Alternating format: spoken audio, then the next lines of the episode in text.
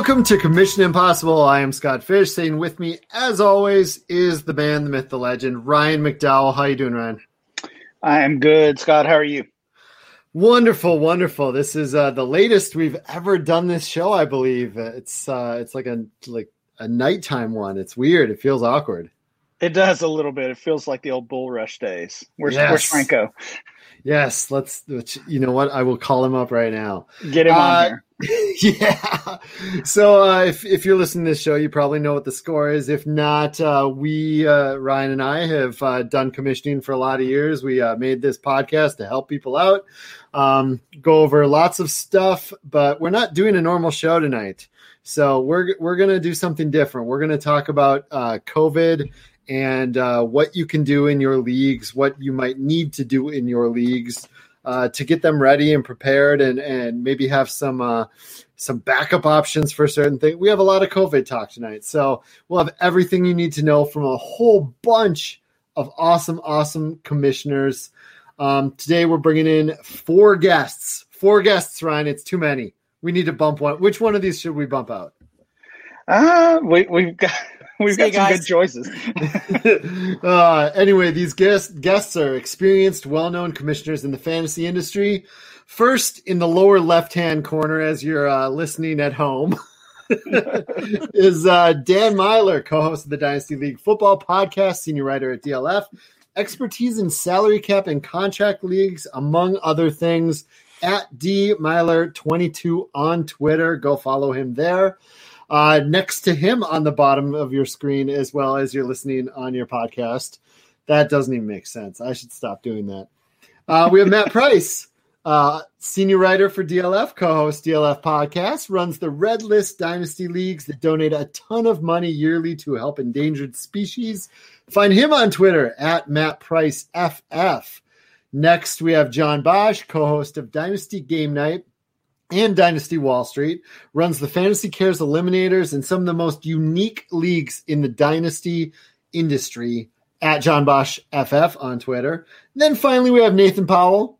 He's a writer at DLF, hosted the DLF YouTube channel series Commissioner Chronicles, which I binge watched all of those the other day. Those those are quite awesome, Nathan. Um, they they have details of different things to, like how to write bylaws how to implement different certain settings to your dynasty leagues and he goes over them step by step to really help commissioners. So check that out and follow him on twitter at npowellff. I think ryan we're going to stay mostly quiet during this show right? We're, we're yeah. gonna we're gonna try to lead some conversation but people hear us all the time. They don't need to hear us. We can we can we can let our guests talk for once yeah, I think so. We're we're doubling our lifetime guests here on this show tonight, so yeah. we can take a back seat for sure. yes, yes, uh, I like it. Uh, so before we start, I just want to emphasize that we're going to go over a ton of options today or tonight or whenever you're listening. Some will think that some are, some are great options, some are bad options. Uh, mostly just take take them in, figure out what works for you your leagues while you're listening. You know your leagues. You know which options will work for your leagues. Maybe something we love doesn't work for your league. Maybe we think an idea is okay or not that great. Maybe it's perfect for your league but we're going to try to give you a bunch of a bunch of things that we're possibly doing in our leagues. Remember imperfect situations rarely have perfect solutions but we're going to try to help. So ryan that that's like four minutes down the drain. This is already a long show. Let, let's get going. Imperfect situations rarely have perfect solutions. Wow, I, I think I saw that on uh, I don't know on a magnet somewhere or something. That that was pretty good, Scott. Yeah. Um, yeah, so uh, we want to start off just by talking about, and, and there's not as much, not much discussion really to have with this uh, first topic, but just looking at what some of the options for how this season might actually play out. And these are probably things that um, everyone has thought of already. And, and I, I, came up with five of them. Basically, just uh, a, a, normal season, full 16 game season uh, with the playoffs. I think most of us are, are thinking that's probably a long shot at this point, and and that's really why we're here tonight to talk about if that doesn't happen, what do we do as as league commissioners? Uh, some other options: a shortened season, meaning the season begins on time, but it is shut down early and it's not resumed, never picked up. Uh, a delayed season. The season does not begin on time. Instead, it starts at a later time. I, I heard at one point the the date of mid October thrown out, and of course that would likely come with uh, fewer games played as well if if that were to happen. An interrupted season, meaning the season begins on time, it's paused and, and then resumed at a later date. Uh, I think basically what the NBA is doing right now, uh, something similar to that. And then the last option, the one we're all hoping does not happen, is a, a canceled season, no season at all, no games. Tonight, for the purpose of of this podcast and all the situations and scenarios, we're going to focus on. Uh, we'll look mainly at a canceled season, what to do if there are no games at all, and a um, a shortened season, meaning they get some games in, but they ultimately cancel the season after two games, four games, 10 games, whatever it might be. So before we really get into some of those topics, just kind of want to see where uh, all of our all of our guests where your where your heads at with this. What of, of those five choices, what do you think is most likely at this point? We've seen the we've seen the baseball news of this week, which was certainly not encouraging. Um, let's let's start with uh, John Bosch. What are you thinking, buddy? Uh, Ryan, I'm still on team. The whole season's going to happen. Uh, uh, oh, on, no, I, I hope. I hope. The, honestly, I, I'm I'm worried it doesn't happen. I will always fall back on money driving this sport. Money is made from a full season and playoffs. I think we might end up with some sort of shortened season. If if some sort of outbreak occurs, I think they might figure out a way to just say, let's shorten it, get rid of some of these. Maybe we can switch around some non-division games, quickly get division games in, figure out a playoff setup, and do a quick playoff and figure out a champion. Uh, I mean, they want to have the playoffs and Super Bowl. The Super Bowl is like a huge generating force, right? So yeah. I, I think they're. I think of all the outcomes, I think a delayed and shortened are probably the most likely. Uh, or not a delayed, I'm sorry, interrupted in a shortened. I don't think we get a full season. I hope we do, but I think we end up with an interrupted or a shortened because I don't think they want to give up that Super Bowl money. I mean, that is huge money. Yeah, for sure. Uh, Nathan, what about you? Where are you at right now with this? I, I think that it's 50 50 in terms of, I think 50 percent that it's canceled, no season at all. And I, I think that if it starts, I think the fact that the MLB had an outbreak after its first weekend and they haven't stopped. Yes, yes, they've stopped that team, but they haven't stopped the league, which I thought Monday morning, okay, it's over. We're we're going back to no sports.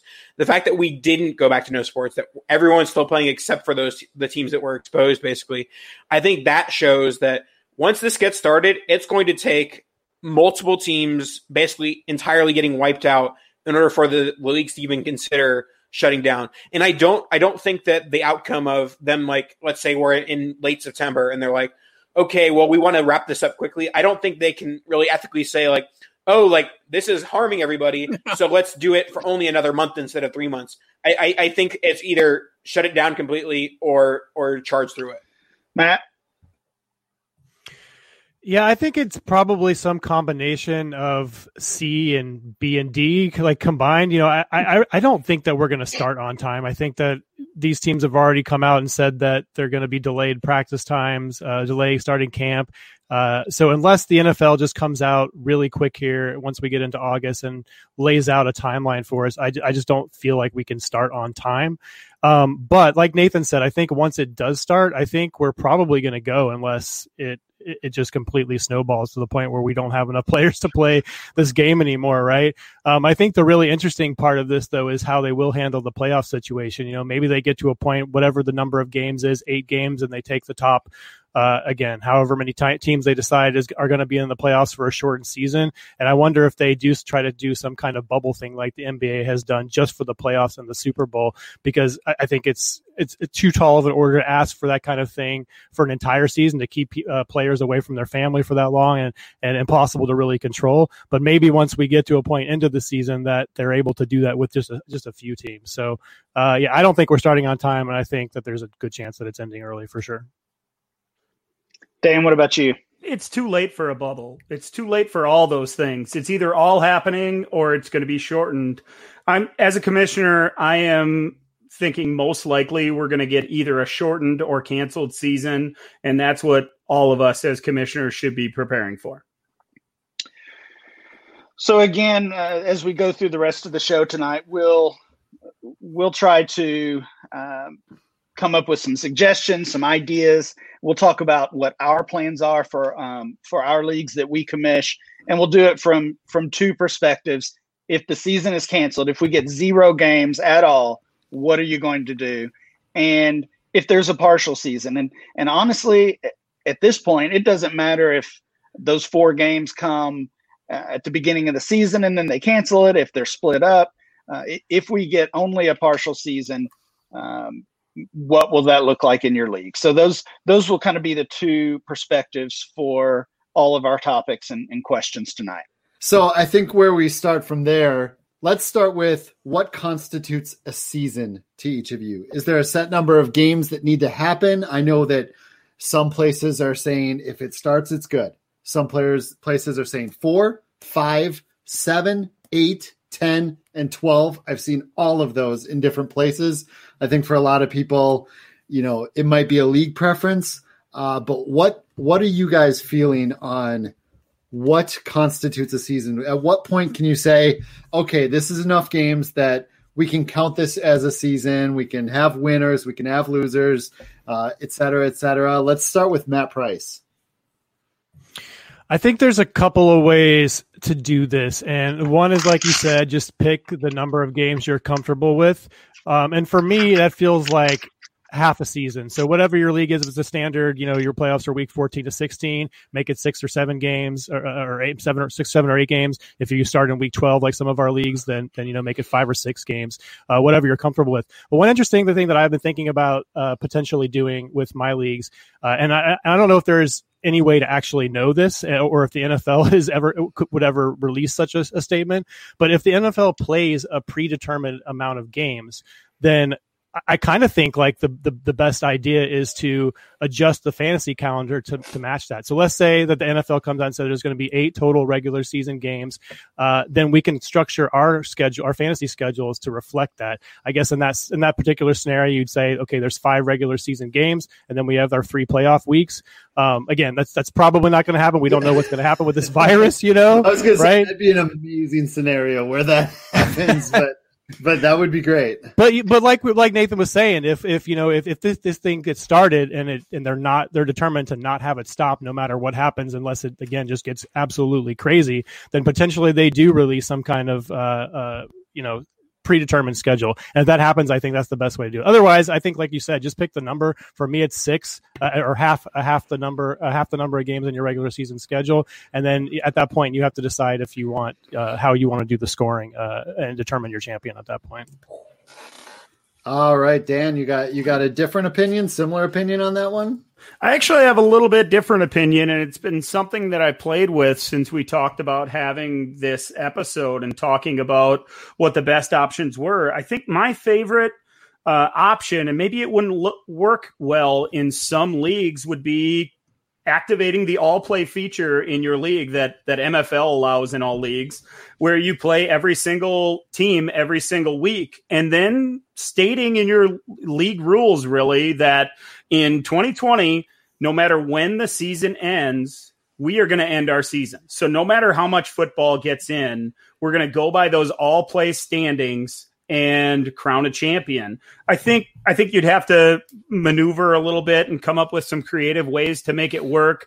For example, if you hit week 13 and and the NFL has played 13 games, you've set your playoff rosters, you might have have to have something else in place for your playoffs in case it ends between week 14 and 16. But I kind of like the idea of playing fantasy football as if every single game matters a lot and crowning a champion based on that. And that all play feature creates that for all of us. It'd be a one time 2020 only type of rule, but it, mm. I think it would add some fun to the leagues.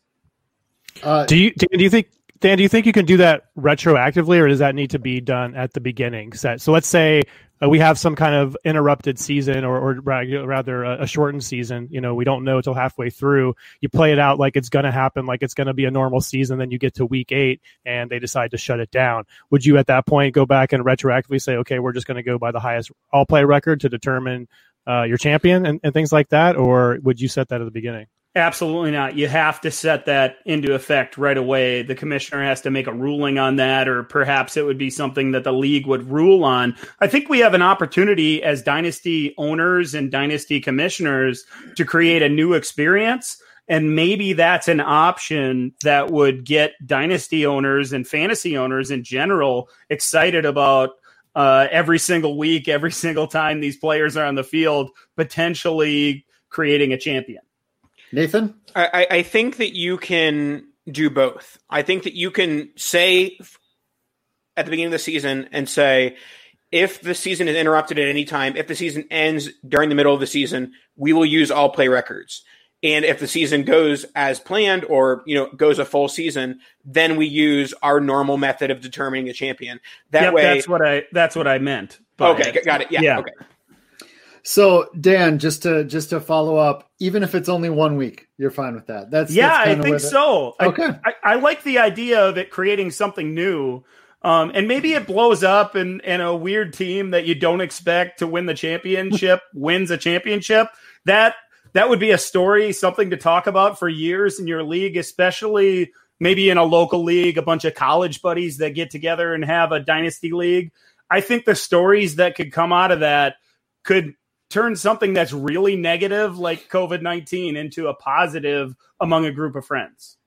So, uh, in safe leagues, we put our COVID rules in place in early March. we were we're dead on top of that, but part of the problem with that is that um, by now we've learned more things, and there there are rules that I probably would have put in, and I, I'm considering making an adjustment that under four weeks we go by all play. Ryan and I have talked about all play and total points on the show a few times.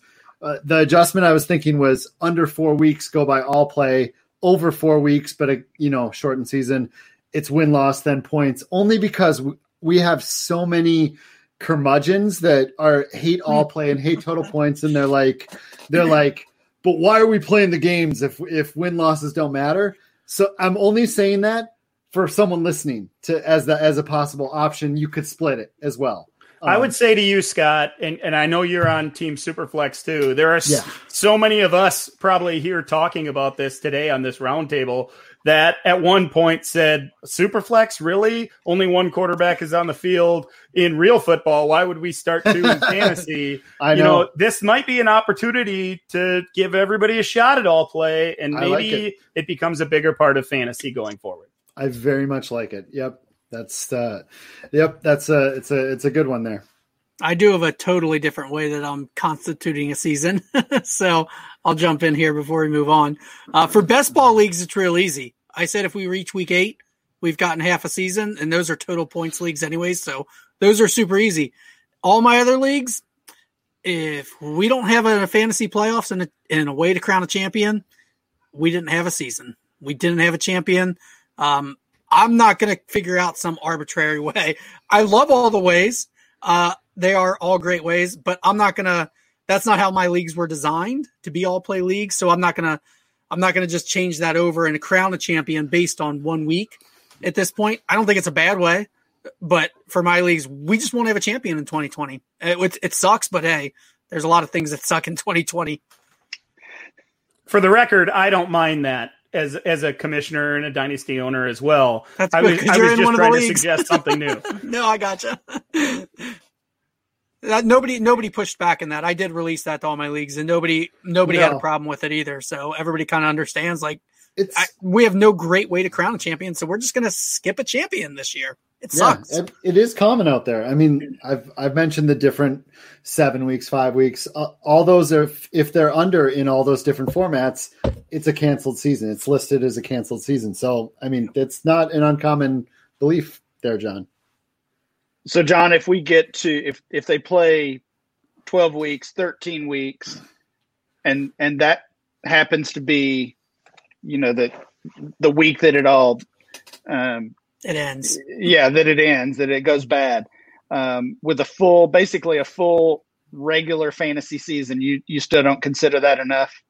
Nope. I I can't crown a uh, a champion based on regular season leagues if the league has a playoff format involved because you never know. How many times have we all said it? Get into the playoffs and you don't know what's going to happen. I'm not going to be the one that predicts that this team that had a great regular season, yes, they dominated, but maybe they just had injuries or something at the end yeah. and they got lucky and they didn't have to then face the play. We all know the playoffs in fantasy football are very different when it's win or go home than it is the regular season. So for me, I just I, I can't crown a champion if we don't have a champion. John, the only problem that I have with that is if we get to week 13, week yeah. 13 is played and that's when it ends, or even week 14 plays and that's when it ends. And we all are into our playoffs. We know who the best teams are, where yeah. they got.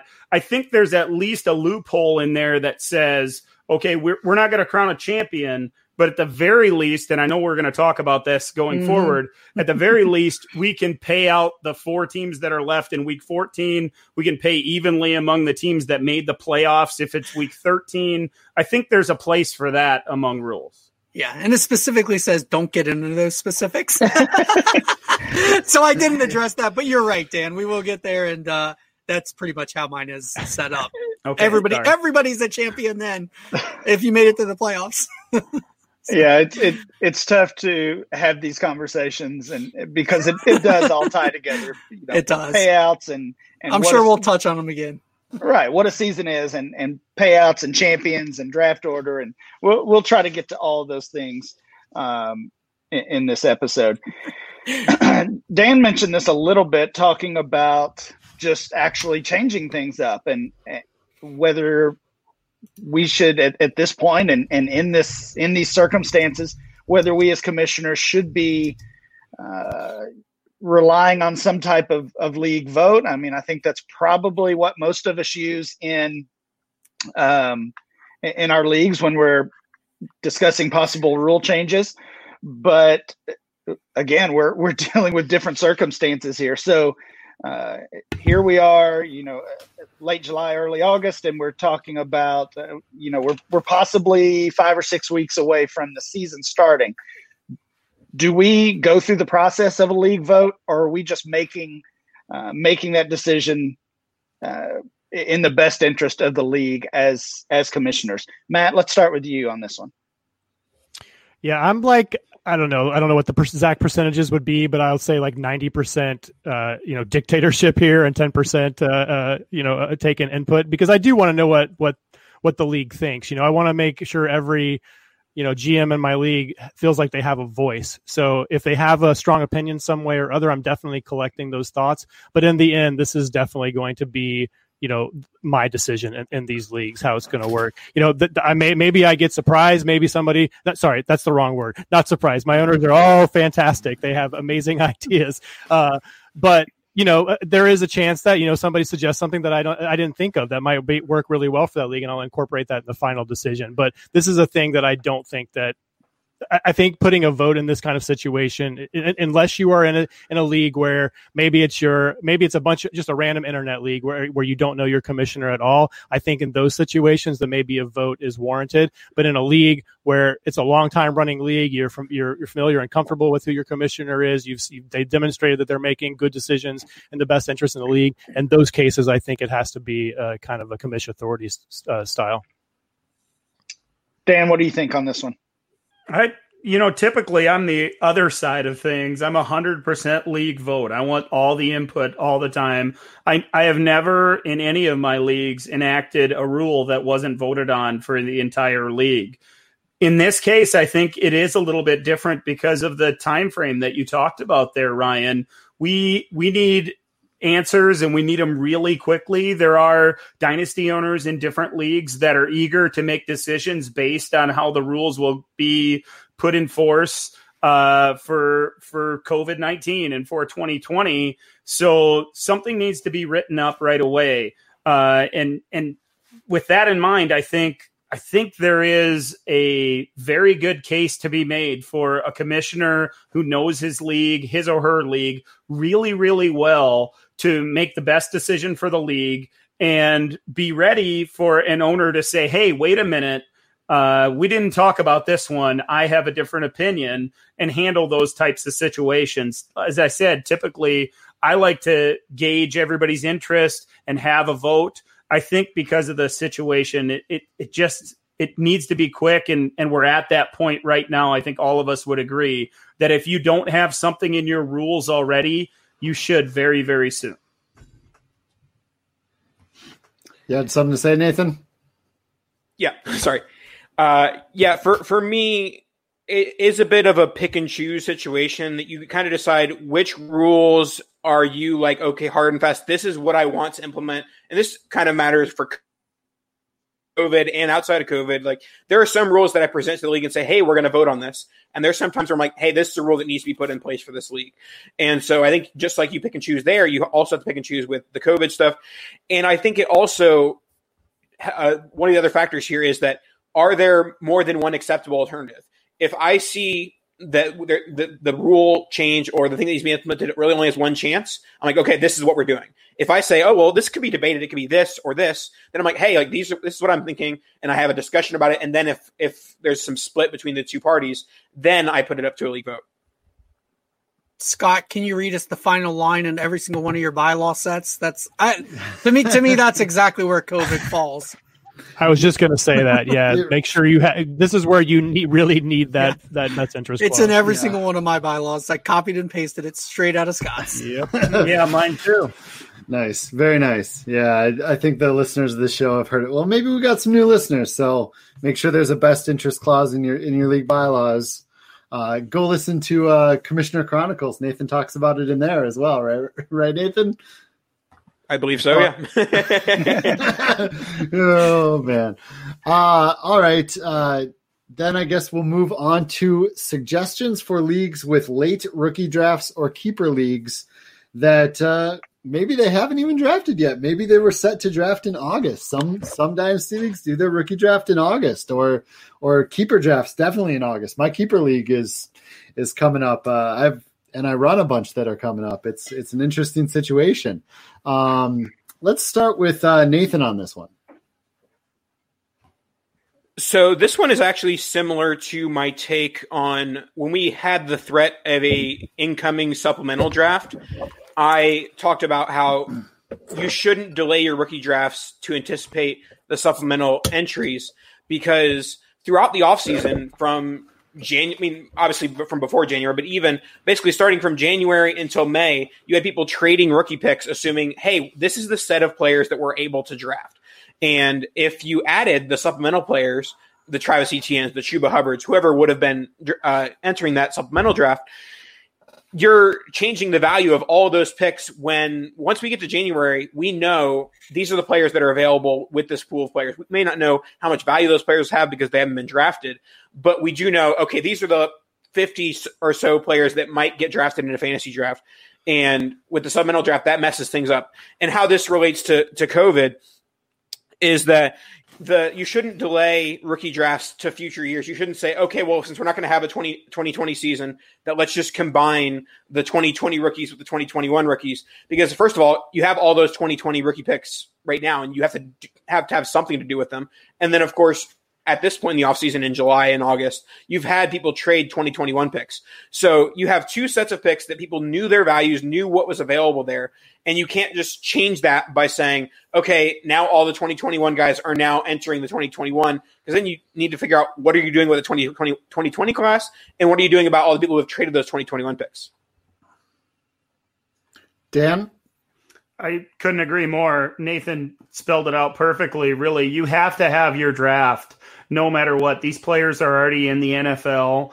And uh, because of what Nathan just spelled out for all of us, the, the 2020 class and the 2020, uh, really the owner, um, what their what their philosophy or their plan or, or what they were trying to get done for 2021 has changed because of because of all of this, as well as the what they expected to be in a specific rookie class.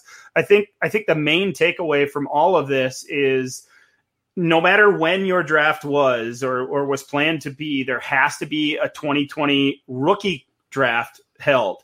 Now, keeper leagues, it's a little bit different. I, I'm only in one keeper league, and you know, it seems to me pretty cut and dry. Maybe maybe some of you or, or some of those out there that are listening play in a little bit more in-depth keeper leagues. But in, in keeper leagues, if there is a canceled season, there's obviously no point to to going and announcing your keepers or anything like that for 2020. I would say in those situations, all 2020 and 2021 rookies would then be available in 2021 if uh, if there was no 2020 draft or auction to add players to your roster.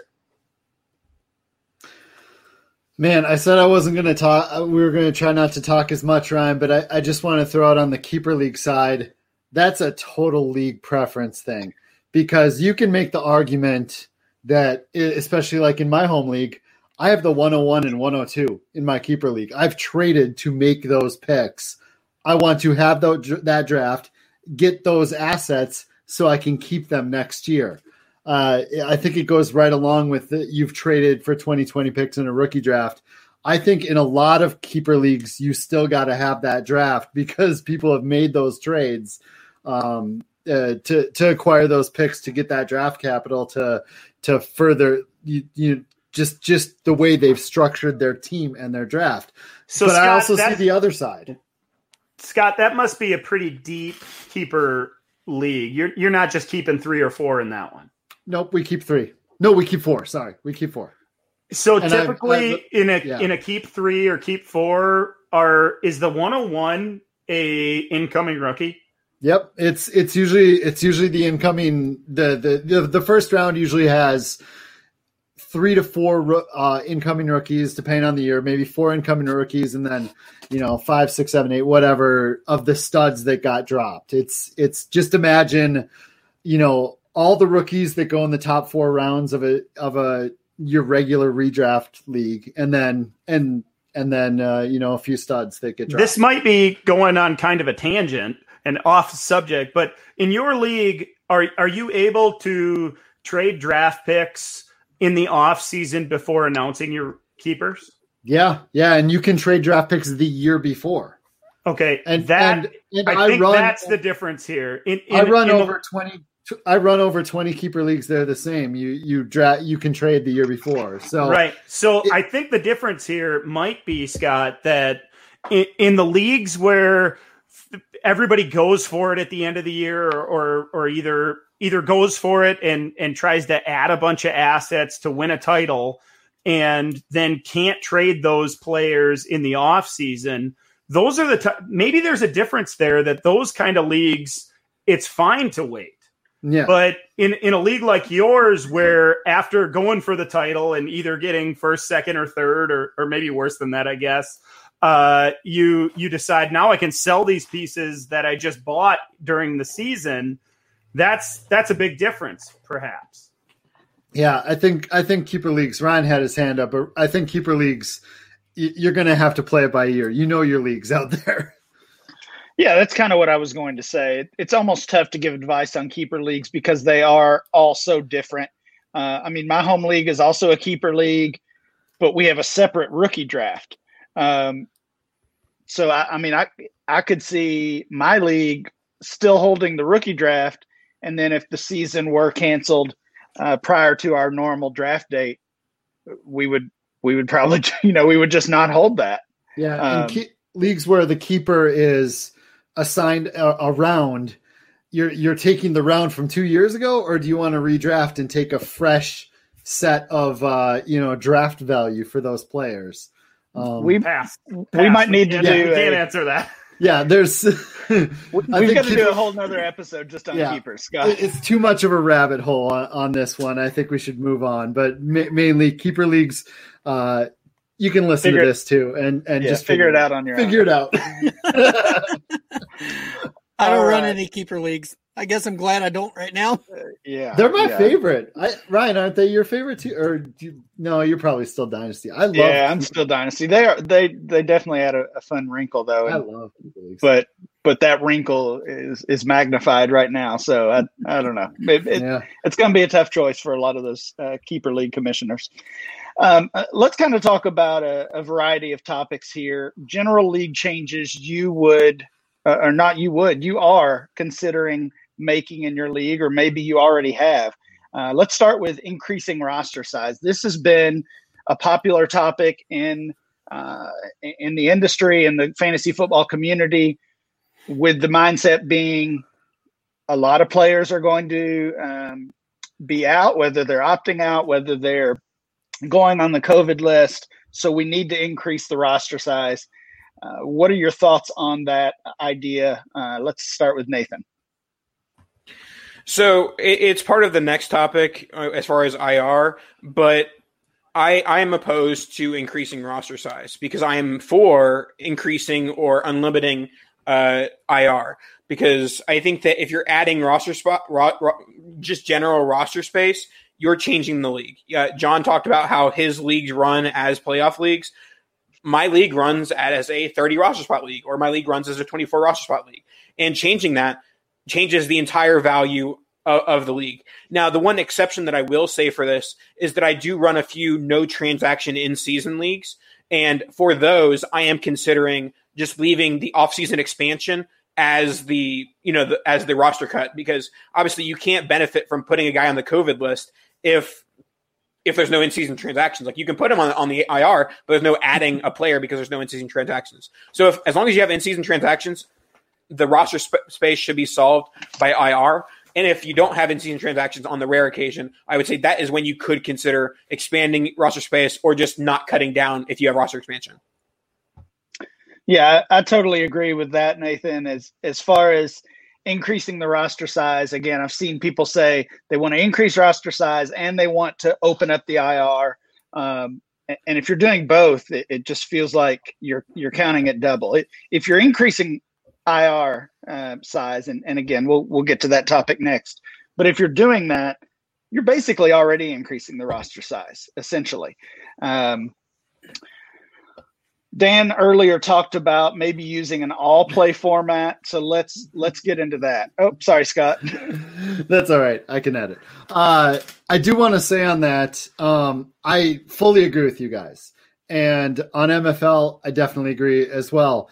There are a lot of sites out there that we don't know if the IR, and I've heard from people on various platforms that the IR does not cover the COVID players, at least not yet and let's make the assumption that maybe they don't. Are you more okay with increasing roster size in a situation where their IR doesn't allow it? Nathan, Ryan? I, I wouldn't play in a in a on a site that refuses to. right, right. That's but we have listeners. yes, if you are forced to play on a site that doesn't adapt to things that are happening in real life, then I guess you could increase roster size. But is that even an option? Like, can you increase roster size on ESPN? Who knows? uh, Nathan, yeah. Nathan nailed it. oh man, yeah, I, I know of a specific one that doesn't uh, isn't having COVID IR spots, isn't throwing IR pe- or COVID players on IR, and that's. I think. I mean that. Yikes! When it uh, comes to it, that might be your those, decision. I don't know for a fact, but I think most of those, you know, non MFL sites, like you can't adjust those settings in in season, can you? I know there's at least a, I know there's at least a couple that you cannot adjust any any settings once you get in season. You have to take care of all of that stuff. Uh, I think you're right. I do think you're right. I'm thinking of one too that I know that you can't. So get on it now, people. Make those adjustments now. Hmm. Ryan, that, make, you, that reminds you, me, I got to go adjust some of my redraft leagues that I don't run on MFL. Dang it! All right, Ryan, you can go back to where you're going with Dan. Yeah, let's talk about um, some some changes you would consider making either to the schedule or to uh, to the standings, and and this is basically um, trying to project out a, a possible shortened season. Uh, so let's let's get more data on who the best teams really are.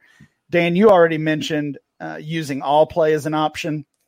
Some other things I've seen thrown out uh, double headers or even triple headers each week uh, using potential points or victory points uh, and playing best ball format rather than uh, those you know those normal uh, weekly head to head matchups we might be used to. Um, John, let's start with you on this one.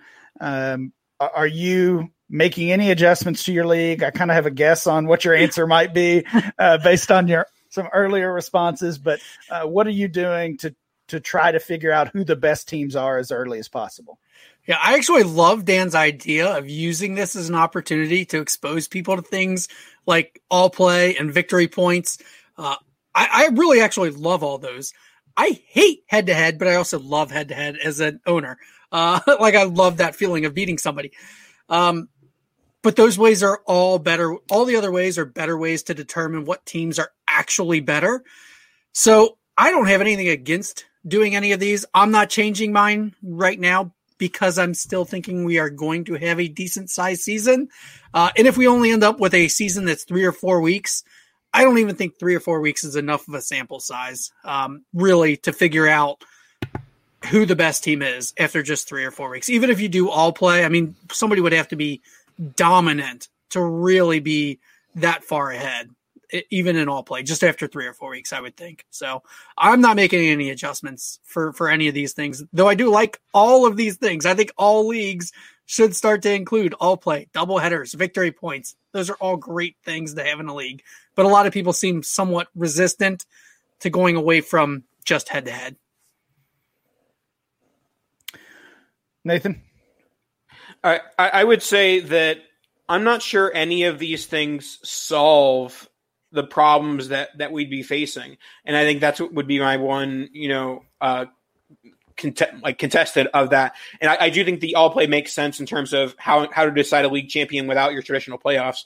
But outside of that, I'm not sure how these uh, added or you know differentiated ways of, of, scoring things would really even you know solve any problems that we have.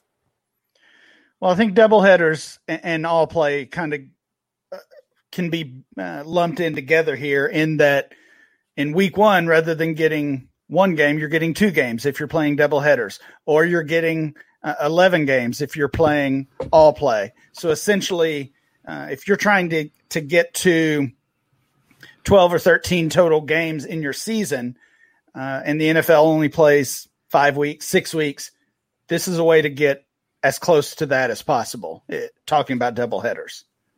On the double headers and triple headers front, I feel like on most sites you have to set that up beforehand and personally, I want to go in assuming and hoping that the season completes normally and we can have a normal complete season. And I'd far rather do that and have all play just tracking on the side like MFL does. I don't want to change my schedule uh, beforehand. That's my personal opinion on doing the doubleheader versus triple header side even though I completely agree, you can play a five week season and you're still getting 12 weeks. That's, uh, you know, if, if we know we're going into a six game season or something or a seven game season, that's, that's beautiful. Um, like, for example, if the season gets delayed and the NFL is like, we're going to keep our schedule, we're just going to delay it four weeks. That's a great option, I think, uh, to, to switch to double headers in a situation like that. Um, I missed whose hand was up. Maybe it was Ryan's.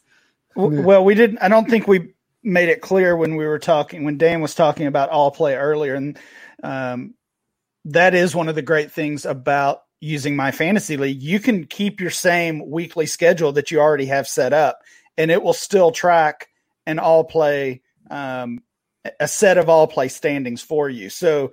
Uh, it, if you liked what Dan said earlier, that you want to use that as kind of the fallback or the plan B in case the season is cut short, you don't have to do anything. You keep your schedule as it is. You can play your normal weekly head to head matchups. And then if five or six or 10 weeks in, it gets cut, you can still revert to, uh, to those all play, uh, standings. The only thing is, like Dan said, you need to make that clear from the start that that is, that's part of the plan. I, I will add that, like, if we do get some sort of announcement of a shortened season and we have some sort of fair warning for that. Like if for some reason the NFL comes out and says we're only playing eight regular season games, I will definitely shift to going to the all play method. Like if I if I can prepare myself for that, I, I will 100% shift all my leagues and say, all right, we're going to play. We we have an eight week season. That's it. We're going to play six weeks of all play, and then we're going to have two weeks of playoffs for you know the top four teams or whatever. That's who's getting in or top six teams, whatever you want to do. Uh, I really like it, that plan, John. Yeah, like if I have that, if I have that as an option, I will definitely go to it. Uh, I don't think the NFL is going to go to that option. I really don't. I don't think they announce a shortened season. I, I, just I think they start and then at some point they either keep going or they stop. Like was said earlier, once we're in it, or we're in it for the long haul, or we're going to get an abrupt stoppage. Well, honestly, probably what we won't get is in the next month we won't get the NFL saying the season is canceled. They're not just going to cancel it in in September. You know, like I mean, they might they might push it back to October and then we get a new date and then you know it could eventually get canceled, but they're not going to cancel four months worth of football um, in, in September. That's that's not going to happen. So even a month from now, you may not have much more clarity on these things, honestly which is terrible. All of, I will say, all of my all of the all the announcements, the COVID announcements I put out to all my leagues, they all did include a little section that said, "By the way, this is all subject to change when new information." Sure. You know, like if you're a commissioner and you're putting that message out, make sure you let every single owner in your league know this is what the plan is right now. that plan could change tomorrow, could change a week from now, could change a month from now. Make sure you Good know advice. that they have to be flexible. Yeah, flexibility definitely going to be the key for commissioners and for for fantasy players. Uh, let's Ryan, talk about before other- we Ryan. Before we move on, I wanted to say you mentioned best ball in there, and it feels to me like maybe and, and Scott would be a great sounding board for this. That that best ball leagues are a little bit they feel a little bit ruined because of this. Uh, we're all drafting 25, maybe 30, maybe even deeper than that players on our rosters and there is uh, in the range of outcomes potentially. Um, that's not enough. Thirty players is not enough to maybe even field a lineup one week because of the COVID and the IR rules that we're about to talk about. I'm wondering if there's anything that best ball owners that that rely on just just uh, all this all this information and, and building their their their leagues with really deep rosters. Is there something that they could do to help them out to prepare for what's about to happen? Man, it, it, really it really depends. If if it's a pretty standard best ball, we're not talking like uh, I'm sure all the all the sites have their like all the apps and sites that do your normal commissioner, uh, non-commissioner best ball leagues. Um, I'm sure they have their setup, but if you're just running best ball leagues, I can see a commissioner uh, talking to their league and including some kind of mid-season waiver run or right before the season in mid-season or like a quarterly waiver run. I, I actually know a guy running a best ball league that doesn't have in-season transactions and he's having quarterly waiver runs. Um, so I, I think those are options to try to try to fix your roster as you go. I I I don't love that uh, as the format, but you're right. Um, there, there's a the, the the way you draft a team in best ball for this year, it's it, you're right. It's it's just really messed up. It, it, it could go any way. They're not. They're probably not deep enough. Um, yeah, I I can see that. I I don't know a, a good way to fix it for best ball uh, people out there, except for just strategy wise. I don't know that it's on the commissioner unless your league is okay having a waiver run to try to fix rosters. I don't think it's on the commissioner. I think it's just on the owners to try to figure out how to draft that. And if you haven't had your draft yet, you probably just have to go deeper. Well, I, I will say redraft wise, I don't think there's an answer. Um, and going back to what I was talking about with my in, no in, no in season transaction league, the answer is just more roster spots, and that will help fight the loss of so many players to injury or COVID. Uh, but it's not the perfect solution. I just think it's the only realistic solution without drastically changing the league by implementing things that weren't there before. Yeah, I yeah, that's that's definitely uh, it's just what it's got to be. It's pro- that's probably the best move is just having a larger larger roster in best ball formats. Guys, let's talk about some other changes you could uh, you could make to um, basically make things easier for the the managers in your league, the players in your league. Uh, are you considering making any lineup changes? A couple that I've seen thrown out are uh, using team designations, so a, a team quarterback rather than an, your actual specific quarterbacks. You could you could do that same thing maybe quarterback, tight end, kicker. It would certainly not work with your uh, your running back or wide receiver spots. Um, the other thing is maybe changing uh, starting lineup requirements, moving from slotted running back or wide receiver to flex spots instead. Um, Matt, let's start with you on this one. Any thoughts about either of those um, and, and what you're doing in your league? I, I, guess in terms of the team positions, you know, I, I, I, mean, you have to do it by whoever owns the quote unquote starter on that team, right? But then what about the teams where there are, uh, you know, unsettled starter positions, like for example, Chicago? You know, like what do you do if somebody has Trubisky and another person has Foles? What do you do in that situation? Um, so I guess I'm not necessarily opposed to it, but you have to. I think you have to figure out a way to do it. Uh, in terms of changing the p- position requirements, I think this is a really nice opportunity to go down the road of just having one required starter at each, position and, and one and the rest of the your starters be flex positions. You know, obviously with a super flex league, you're still probably only going to want to allow them to start two in that scenario. Um, so if you do have these rigid starting requirements that are on a lot of the standard sites like ESPN and, and, and that where you have to start two right running backs and have to start three wide receivers and only have one flex option, if you have the ability to change those settings beforehand, I think that's a really smart thing to do. Uh, all of my leagues currently are in that that format where you start start one uh, uh, of each position plus a flex. Um, another way you could do it is uh, maybe I'll let John uh, uh, expound on this more, but like in the eliminators where there's just no set required positions. Um, so I think both of those are are, are things that owner or excuse me, uh, commissioner should should certainly investigate. Um, but you know, I could also see the other other argument, like we talked about before. Like Nathan said, this is a 30th roster spot league. This is what it is, and we're not changing this particular setting. Um, but again, uh, not only our our GMs in our league have to be flexible, we have to be flexible too. I think. Matt, uh, I would ask, like, is that a f- thing you feel you can change in dynasty leagues, like on the fly? Because changing the changing the roster or changing the starting lineup requirement, like that's I mean, I've planned in my leagues for like, hey, this this league requires me to invest in running back, so I have. And now if I only have to start one, like as an owner, I would feel a little bit slighted by that. Is that something you think I, you might have to address? I would too, but I think again, it's like a lot of these rules are going to be just for 2020. Yeah, only, it's just so. one year, so it's right. It's, so you're trying to be you're trying to accommodate as many potential uh, lineup or, or, roster constructions as possible. And I think switching over to that, where you even like like I said, even don't even require one roster spot uh, or one of each position. Make it all flex uh, if, if that makes it easier for for the rest of your league. So I think in that scenario, like.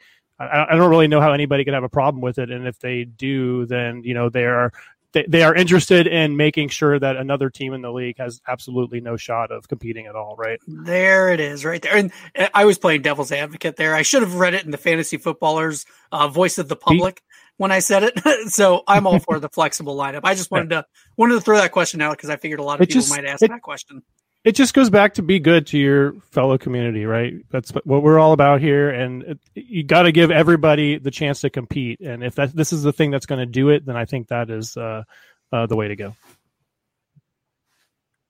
Matt, I think the biggest thing you said there is that it's a one year thing that that we can even going back to what we talked about earlier with whether whether people should vote on this or whether we should just enact these rules. I think if if you as a commissioner are about to put in a rule that says, "Hey, there are no starting lineup requirements for 2020," but next year either we are going back to the way we were before or we're going to vote on this because maybe it changes some of your minds. I think that's a that's at least a happy medium for all uh, managers or owners that are out there, and they'll at least see that we're trying to do the best for the league, as Scott's rules uh, always say and that we're we're just making the best of a bad situation. So it's a short term fix that that maybe we can adjust later, or we'll just immediately revert to our old starting lineup requirements later. Either way, uh, we're again, we're just trying to make the best of a of a really tough situation. Nathan, I, I will, I will say one last thing on this, and that I I think that a lot of the, a lot of the stuff, a lot of the rule change, a lot of the rule implementations we're going to have, you have to ask the question: Is this solving a problem? And how much is this solving the problem? And I understand that the no position or limited, you know, basically changing the lineup to make it more flexible, that does solve a problem to a degree of like just being able to field your lineup a little bit more easy. But I think that that is one of the least of our worries as commissioners or as trying to run a fantasy league is like can Johnny have an RB two? Like, I don't really care. I, I think we can worry about other things. Yeah, I think like quarterback, you can't well, you can't say, well, you can. We're not. We can't change the super flex this year. Uh, you know, like that can't be done. But adding in a positional flex, like uh, you know, instead of having to play three running backs and four wide receivers, you have to play two running backs, two wide receivers, and the rest you can decide for yourself between them. Like that's real easy to do, or go down to one, one, one, one, one, and have some more fun. Agreed. I, I just feel like it's I feel like it is our job to care. Like, uh, yeah, I, may, maybe I don't in general care who has a running back two in a, in a standard league. That's the way they want to build their roster. But this is such an extenuating circumstance that we have to at least make an effort to kind of normalize things as much as possible because we have no idea how this is going to break out. Maybe somebody loses every single running back on their lineup I mean, maybe that happens in, in a in, in, a normal year if you're talking about a, a, zero RB team or something like that. But in this specific case, like th- there's nothing that team can do, and and at that point, like what are we doing as commissioners if we're not trying to help our our GMs have a successful season, whatever that might be? Matt, yeah, would you consider like saying, okay, the roster is not going to change, but if we get to a certain threshold where you know this is because maybe I don't want to change if there's no problem. Um, but if there is a problem, then say, all right, once we get to this certain point, let's say guys, you know, if we're getting to the point in the league where I don't know, whatever you want to classify it, five percent of the of the wide receivers or running backs are are testing positive and they're out and they're missing two games. If you get to that point, is that when we could say, let's try this flexible lineup thing out? Or do you want do you want to have this in season done before there's any I think problem? I think you're way more likely to upset more people if you wait on something like that. Mm-hmm. Like, like if you get to, you know, like if, I don't know if you get halfway through the season and the team who's in first place, whatever that means, you know, all of a sudden loses all their running backs, and then you say, okay, well now we're just going to go to zero requirements, and it helps out that one team. Like I, I just don't think you could do it. Like, no, I wasn't through. talking just the. I wasn't talking the fantasy. I'm talking the like the ba- basing it on how much the NFL is losing of a certain position or something like that.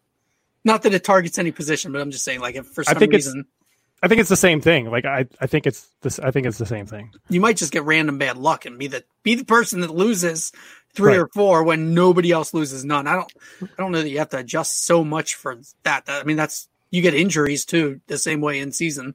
Maybe what we talked about earlier, though, John, with the IR and the expanded rosters might take care of that, though, because if you suddenly learn, lose those running backs because of COVID 19, you can swiftly put those guys on your injured reserve or your COVID 19 list and have those roster spots available to add the additional players. So part of that might be adjusted, but I'm on, on board with you that that perhaps at the beginning we we should be opening it up and and opening up a lot of flex spots at least in the short term. Uh, Dan, that I mean, although that that might partially fix the problem, I think the reason that that's being projected out there is so if someone's running back core goes completely down or whatever, they can flex a good piece instead of getting crap running back off the waiver that will do nothing and is basically a zero as well. Yeah, totally um, agree. Um, I, I, think that's the and I, I'm just gonna touch on we just like we jumped over it real quick the team positions thing. What I've seen out there the QB and tight end thing is probably more for redraft or keeper leagues that haven't yeah. drafted. Uh, the kicker thing I have seen out there, and I think that's an easy implementation if you are somehow listen to this show and somehow in a keeper league or a league with uh, kickers still. Ban um, kickers. Yeah, but uh, I just wanted to mention for the redraft and keeper league guys, QB and tight end, I, I guess is kind of viable in this situation. Yeah, we talked about taking advantage of this time to um, to improve your league as a whole, uh, removing kickers from your lineup is is that for sure.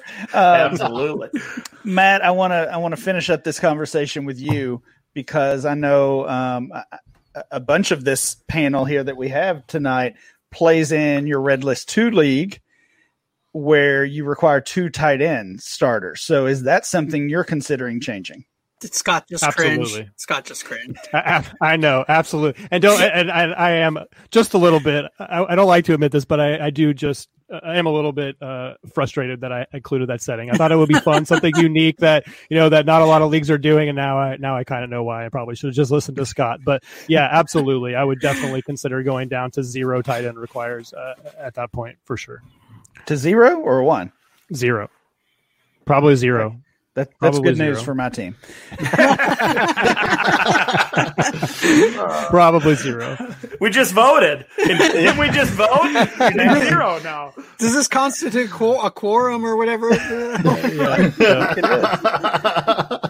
this is the no team, no tight end caucus. Oh man, that's um, awesome. uh, so, a couple other changes that you might consider making uh, to your league as a whole let's talk about the waiver wire. I've seen some suggestions that uh, maybe you just leave the waiver wire open. And again, this is kind of like the keeper league discussion because there's so many ways to handle the waiver wire, and uh, none are necessarily right or wrong. But uh, there are certainly leagues out there that uh, once they have that waiver wire run, uh, there there is no first come first serve. Um, so I have seen su- suggestions saying uh, that should not be the case. We need to open that waiver wire, um, or maybe even have multiple waiver wire runs. Um, John, Ooh. what are your what are Before your thoughts? John, can I add one to your list? Sure. Actually, I'm I'm gonna I'll add it while John's talking and everyone can read it. oh, I'm probably gonna say something Scott's gonna. I just had an idea, so. Uh, so for for me, the way I'm doing waivers is obviously nothing really changes. Uh, but I, I do waivers on a daily basis in my leagues. We have waiver runs on Wednesday, Thursday, Friday, Saturday, Sunday. Uh, and then we do a first come, first serve, like at that point. This year, I, I don't feel bad if somebody loses a guy on Thursday night football. That's one player. You have you still have plenty of time to pick up somebody and replace him. Um, so I don't feel terrible. Now on Sunday, I want to make sure like we have first come, first serve because I have a feeling people are going to test on Sundays positive. You're not ready for that. You're not expecting it you need to be able to replace that guy. If it becomes a problem on Thursdays and, you know, for some reason a bunch of people are losing people on Thursdays, I'll probably make the commissioner exception of, okay, you just lost this receiver. The guy that you want to pull off the waiver wire and start in his place is available. Let me know. I'll put that transaction in for you. That'll be, you know, a case by case basis. I don't want to open first come, first serve on Thursdays because if I do that, people can choose anybody and not just the Thursday night football teams. And I don't want to have to monitor for, well, who's choosing Thursday night football teams because of a COVID replacement? Who's choosing somebody else because they just want to get a jump on it because they forgot to submit their waiver runs? Uh, so for me, I, I'm not changing so much. But if there's a case where like a guy needs some leniency, I will probably go ahead and and approve that I'll put it in. I'll let everybody know in the league, like, look, he just lost a player. That's why he is picking up this guy, and everybody everybody should be fine with that. You're not going to be picking up like a some stud off the waiver wire as it is.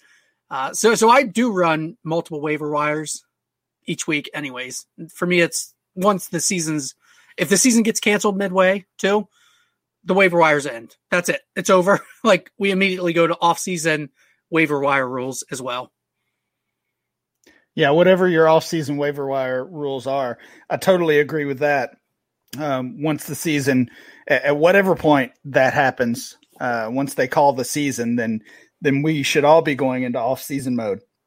Uh, Nathan, what do you think? We've, I feel like we've mentioned it like seven times in the last twenty minutes, but using COVID to make your league better than it should have already been all of my leagues have first come first serve waivers from the time of the first waiver run on Wednesday night to Sunday morning, or basically till kickoff of each game. So you can pick up that Monday night player at Monday at four o'clock. So locking players as as their players as as their each game kicks off, that is the perfect and only solution in my mind to combating you know possible COVID tests on Sunday morning, so that if you're losing players, you can add players um, as it happens on Sunday morning. I guess the only question there would be how quickly are they going to become IR eligible on your fantasy platform, MFL or whatever it is? Like if someone tests positive at 8 a.m., can you put them on COVID IR at 10 a.m.? Like, is MFL going to be that quick on with that on Sunday morning? I bet they will. They're usually pretty fast with some with that kind of stuff, aren't they? I mean, like when when the 11 o'clock report comes of who's out, like they update that pretty fast on MFL. I feel like I bet you they'll be on top of it with the COVID stuff. Well, I mean the whole the whole purpose from an NFL perspective of putting a player on the COVID list is because it opens a roster spot. Yeah.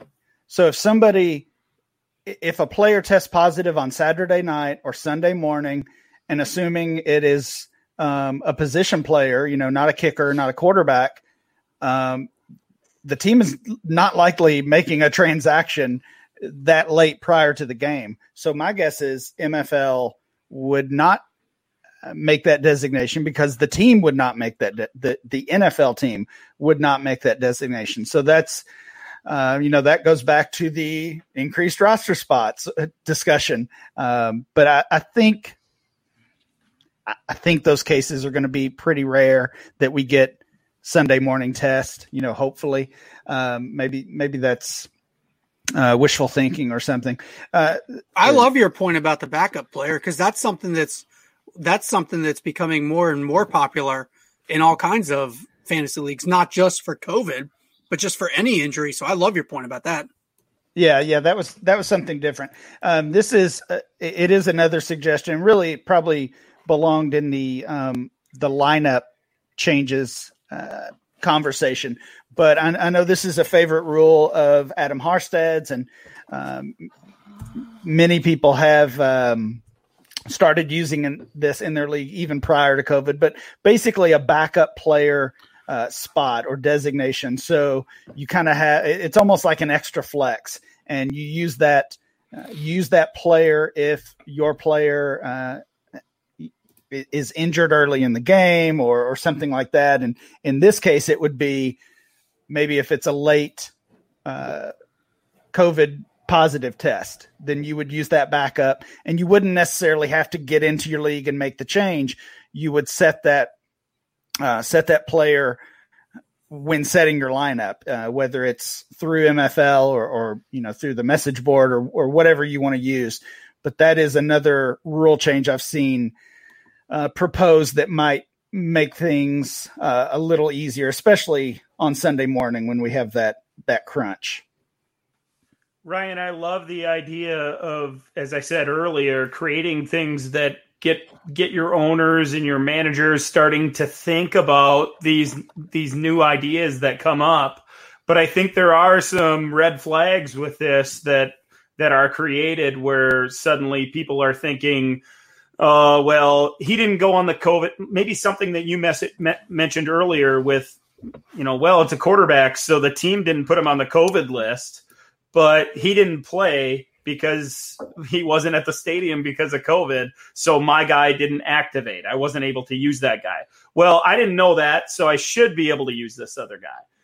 Th- those kind of situations could come up, and I'm wondering if it's worth the headache for commissioners to enact that without without fully knowing what they're getting themselves into. Well, what what's going to get really ugly? I mean, we've seen over the past two, three, five years as as concussion protocol has gotten much more strict, we've seen plenty of teams accused of hiding concussions. Um, and and now with with basically a set, you know, COVID list equals three weeks away from the team. It it could get ugly if we have teams trying to hide positive test. You know, maybe maybe we're going to quarantine this player, but we're not putting him on the list. Exactly. Um, so, yeah, think things could get really I don't think crazy. we we as commissioners want to take on that burden that the NFL apparently they have they have deep pockets. They want to take on the burden. We don't have that as commissioners. Yeah, for sure. Scott? Yeah, I was just gonna this is an inside baseball. We have a lot of uh, MFL commissioners uh, that listen to this show. Um, if you want to create uh, an easy way for your owners to choose their backups, make them the tie breaks, go to the the starting or the, the general scoring settings. I believe. Let me. I think it's general scoring settings. I'm going to look real quick here and probably edit. Yes, general scoring settings, and then the tiebreak is the last one decided by X amount of players of non-starting, and then you pick the positions. You can pick two tie breaks, three tie breaks, or whatever. Then when nice. you're then then when you're submitting, then when your your owners are submitting their lineups, they can choose their who they want as their backup players and submit that lineup. So there's no emailing the commissioner or message board. It's right there on MFL. You know who their tiebreak players are, and you can swap them if there's an instance. So, Sounds good, Matt. Yeah, I just wanted to throw out a question for you guys that commission leagues that do not have in season in season waiver runs because I don't do any. Um, I got one from one of the GMs in my league, Julie Bissonette, who's in I think several of our leagues. Um, she wanted to know she she has an idea of in leagues with no waivers in season uh, if if a player, like say a starter, the example she uses Sony Stop Michel. It. I don't know if he's necessarily a starter, but uh, um, if Sony Michel goes on IR because of COVID uh, in a league where there are no in-season waivers, would it be a good idea to allow that person to make one waiver pickup of some backup on that particular team? So whatever running back Ugh. from the Patriots that's still on the waiver uh, wire. Uh, there's a lot of heads shaking. I have no, no idea. at that yeah, I know Nathan runs a lot of yeah, uh, best ball dynasty leagues. So, Nathan, let's hear from you on that one. Yeah, that that's a hard no. um, I, I think that you could. I can possibly support you know adding waiver runs during the season, but giving one owner the opportunity to pick up a player when the rest of the owners don't have that opportunity is incredibly unfair. Uh, you know, yes, it might just be that this, there's the fourth string running back for for New England, and they may end up may end up never being a thing. But what if that fourth string running back, who that person only had the opportunity to, to pick up, ends up being like a top ten running back? You basically, you know, gave an unfair advantage to one team just because they had a COVID spot. So I, I, I think mean, that, if you're go- if you're going to make adjustments from an, a no in season transaction league, it's just adding in season transactions.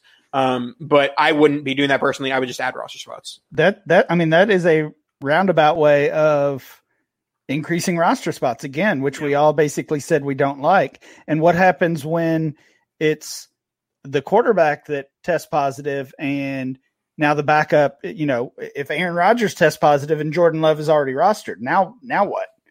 Um, so yeah, I, I, agree with Nathan. That's that's a no. Um, Dan, let's go to you and, and we'll wrap this conversation up. The last thing I wanted to mention, fellas, and I want to get all your input on it really because it's something that I've been thinking about a lot, is with this with the off season in leagues where there is no off season waivers. So we all wait until either right before week one or after week one to start waivers. Is there a case to be made that commissioners in leagues with no off-season waivers should be opening things up in August or early September to give owners opportunities to fill these spots of players that either opt out of the season or won't be available in week 1 or 2 because of COVID-19 and that IR spot that's available to NFL teams. So I eliminated off-season waivers in all of my leagues, uh, mainly because it was a headache to go back and change them over and over and over. But in all of my leagues now, guess what we have? A fun auction. auction. Yay! So auctions are fun. Instead of instead of opening waivers, I just have an auction run that's already scheduled for any type of league. Uh, well, it's supposed to run like NFL after NFL preseason week three not going to get that this year. So I'm going to have to just set a date and the auctions will run and we will have our auction right before the season. So another reason auction is just so much better than draft people because you can do stuff like this and it solves that problem immediately because you're going to have a fun event. Uh, as for if you, if you don't have auction or uh, if you don't have auction as an option, I think you do have to start opening waivers a little bit sooner let people get ready for the season. I think you have to go at least a week before the NFL season. I would go maybe even two weeks at this point, but I think a week, you have to give at least a week before the NFL season so that people can know what they're going to get and more importantly, know what they don't get so that then they can try and make an adjustment some other way. If they were counting on getting a guy off waivers, they don't get that guy. They have some little time to try and make an adjustment still. But the real answer is just run auction leagues. Or, or I was going to say, then this might not be popular with people that are super anti-auction, but maybe this is a, an opportunity to introduce wrong. people to. I there agree. you go. But maybe this is a new, uh, an easy, like kind like of low, it. low impact way of introducing the auction format to your league like by having a, lot, a waiver wire auction where you know there's not nothing. I mean, how many players are going to come out of this waiver wire auction anyway that are going to end Not up starting for you on a regular basis? Probably a handful, if that. So a very low impact way to introduce the auction format. Nobody's ever won in those little preseason auctions. Like there's usually one or two guys that end up popping in camp. This year we might have five or six because of other reasons. but yeah, it's it's a low impact, but it is a little bit of a fun event. One one addendum I would make to that is in in, gen, in, in, in normal years I use your in season FAAB budget for this particular auction. So whatever you use in this in this auction, you have lost for the for in season. But for this particular year, maybe you might want to consider adding a special you know auction budget. Uh, I guess that does throw a little bit of wrench into the people that have traded for lots of FAAB previously previous to this auction because it, that, that it kind of eliminates that advantage, I guess. Um, but you know, especially if it's a new auction format to people, you might want to want to change that that FAAB budget and have it just be for that that waiver wire auction.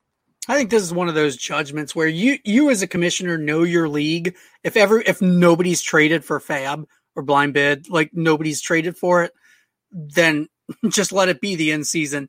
If somebody has stockpiled, you might have to make a little bit of a concession and say this person was stockpiling in season blind bid. This might be a little different. So, I mean, that's that's probably going to be a judgment call. Just make sure you. That's when you probably should discuss with your league and make sure they're all on board before you get going.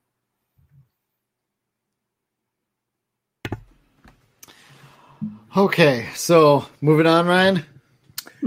Is yep, I think we're ready was? for the next topic. I was sitting here reading the chat because I missed that there were a bunch of messages there, and and then I realized, uh, uh, don't allow. Oh, so you have a no hoarding? You want a no hoarding rule in your in your leagues, John, for IRs? Yeah, Matt said let's. We we've touched on the IR thing so much, which is the next subject. So I was just yeah. going to hold off until we got there for it. But yeah, some some yeah. some leagues have the no hoarding, some leagues don't. Yeah, no, I'm just talking. This is all this is all cutting room floor right now. Oh, gotcha, gotcha, gotcha. Yeah. Uh, oh yeah. If for if we're because all I'm making all my IRs unlimited this year, so yeah, I yeah definitely you cannot go poach I, every single person with a COVID IR and put them on your IR.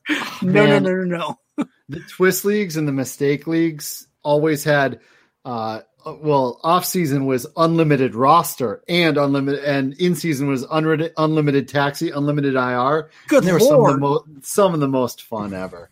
I loved that crap. It was it was great.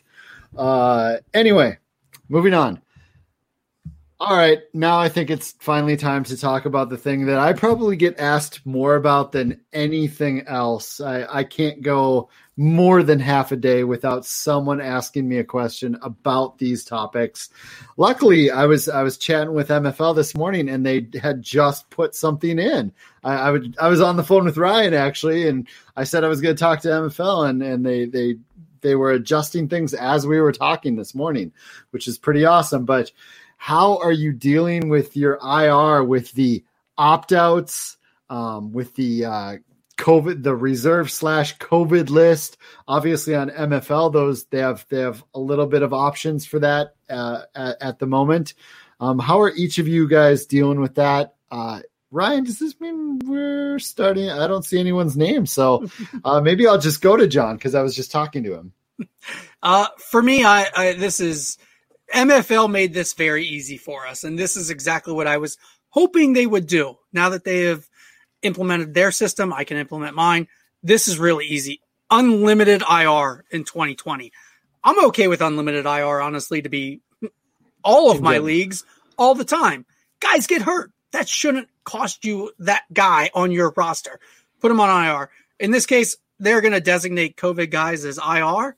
That's very easy. If a guy opts out, you can also put him on. You can designate that too to also be on your IR if you set it up correctly. So I am all in favor of unlimited IR with one stipulation. You cannot poach the waiver wire for guys that have the IR designation and put them on your IR. You can't just go pick up 30 guys that have an IR designation on the waiver wire and throw them on your IR. The guy has to come from your active roster, go to IR because he just got added as an IR. That's really easy. That's what I'm doing in all my leagues. I wish MFL had a setting where if you pick a guy up, you can't oh. IR him for X amount of days or something. That would be beautiful. I wish they had something like that. Like we've got it for the taxi. Like if you promote, you can't know, go back. Right? So like it seems like it should. Ah, that would be beautiful, Scott. Yeah. Suggest that next year. Add it to the list. Nice, very nice. Uh, I, Nathan, I do this. Did you, who had their Matt had their hand? okay. Matt, I, do the same thing in my in my leagues with uh, regular IR spots. So it shouldn't be that much that difficult of a of a transition. But yeah, basically John said everything that I, I would want to say. Unlimited IRs is easy, make it easier on yourself. To make it even easier on yourself, you know, it would be really nice if us commissioners could be 100% on on top of every single thing in all of the leagues that we run. I only run 5 and that's difficult for me. So this is something that I think, you know, kind of harnessing the crowd uh, as, as, your police, so to speak, to help out with this. You know, like I, I have a, a, stipulation in most of my bylaws where it says, you know, if there's something that's not allowed uh, and I don't catch it, then hey, that's on me. Um, so if you see something and, and it bothers you, uh, then you should tell me so I can investigate it and look at it. So uh, commissioners, I think you really need to harness that part of your the, the power of, of, of everybody in your league uh, to help out with this particular thing. Because uh, Nathan, you maybe you have, think differently. League police. no, no, no. I, I, I have, and this was this is more sort of directed towards tanking. Um, in the tank, and this doesn't really uh, relate to COVID at all. But in in regards to tanking in my leagues, the stipulation I have is if you see something, exactly. say something.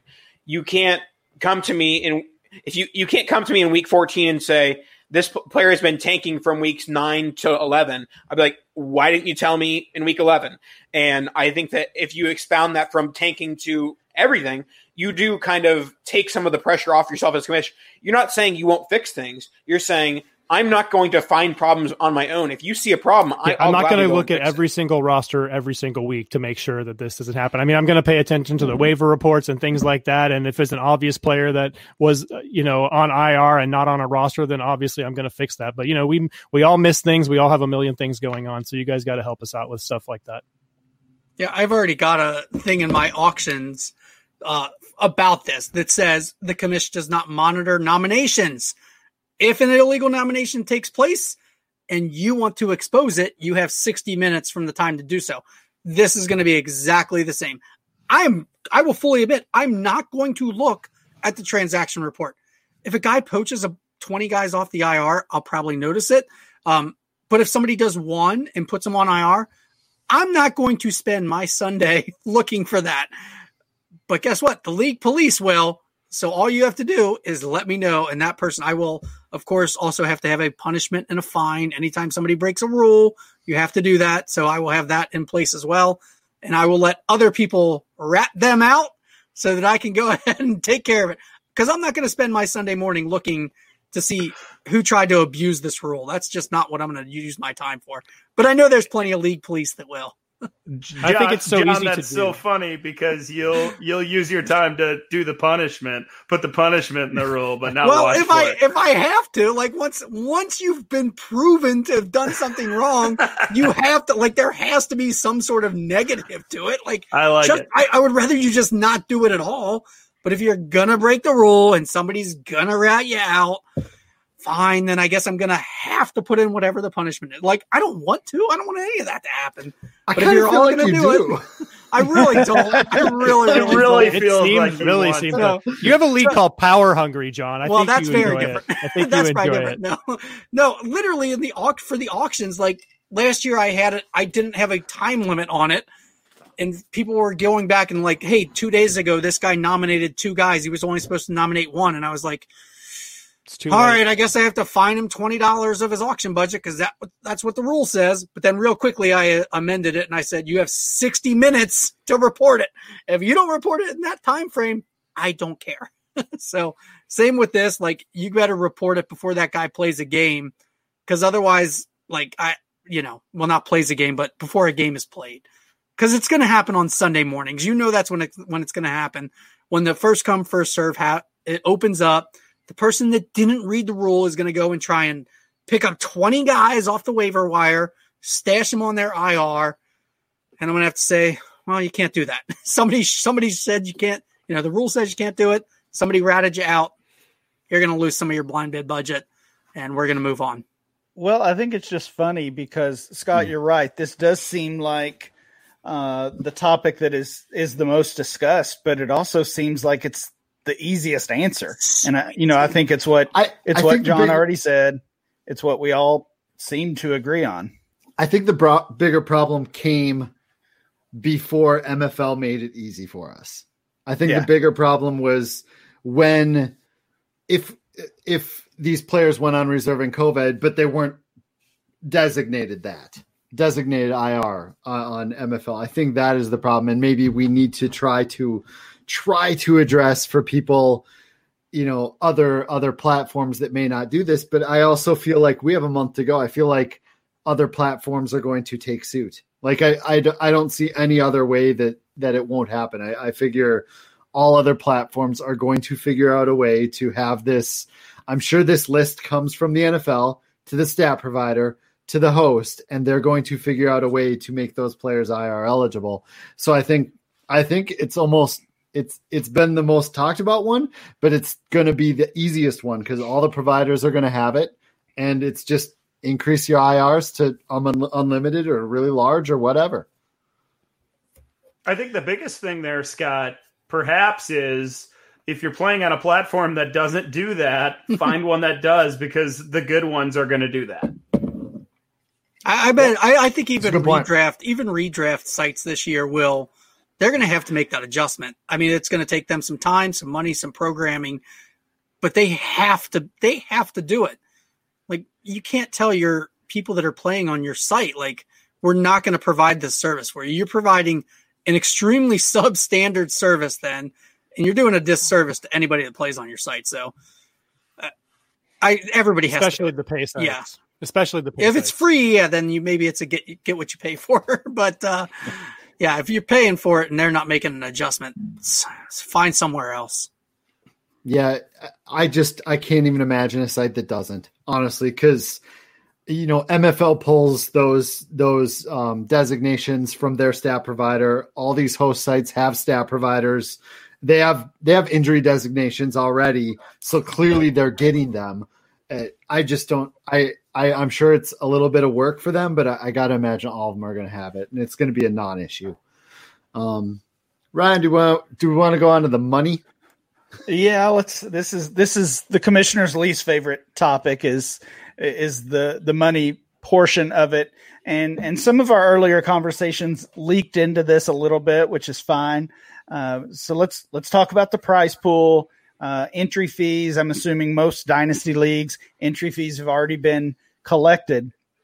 Uh, but uh, along with the prize pool and how to do those payouts is is simply determining the winners. And we talked about this earlier when it comes to uh, what constitutes a full season, and um, if the season is shortened, then then what do you do? How are you viewing the season? So, like I said, we we hinted at these things a little bit already.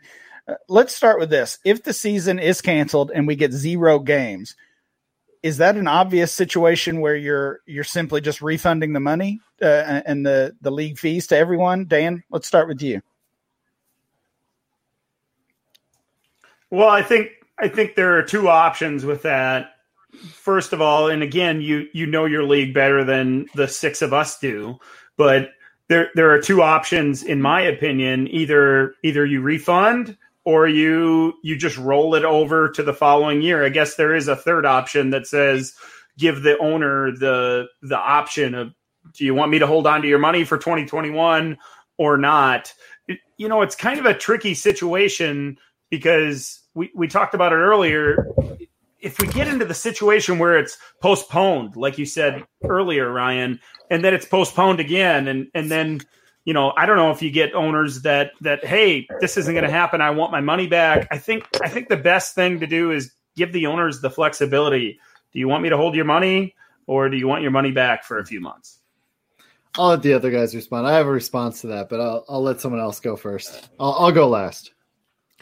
I I think you I think you have to hold the money because we don't know what's going to happen. Uh, if, if some, I mean, if somebody absolutely wants out, they want out of the league, that kind of thing.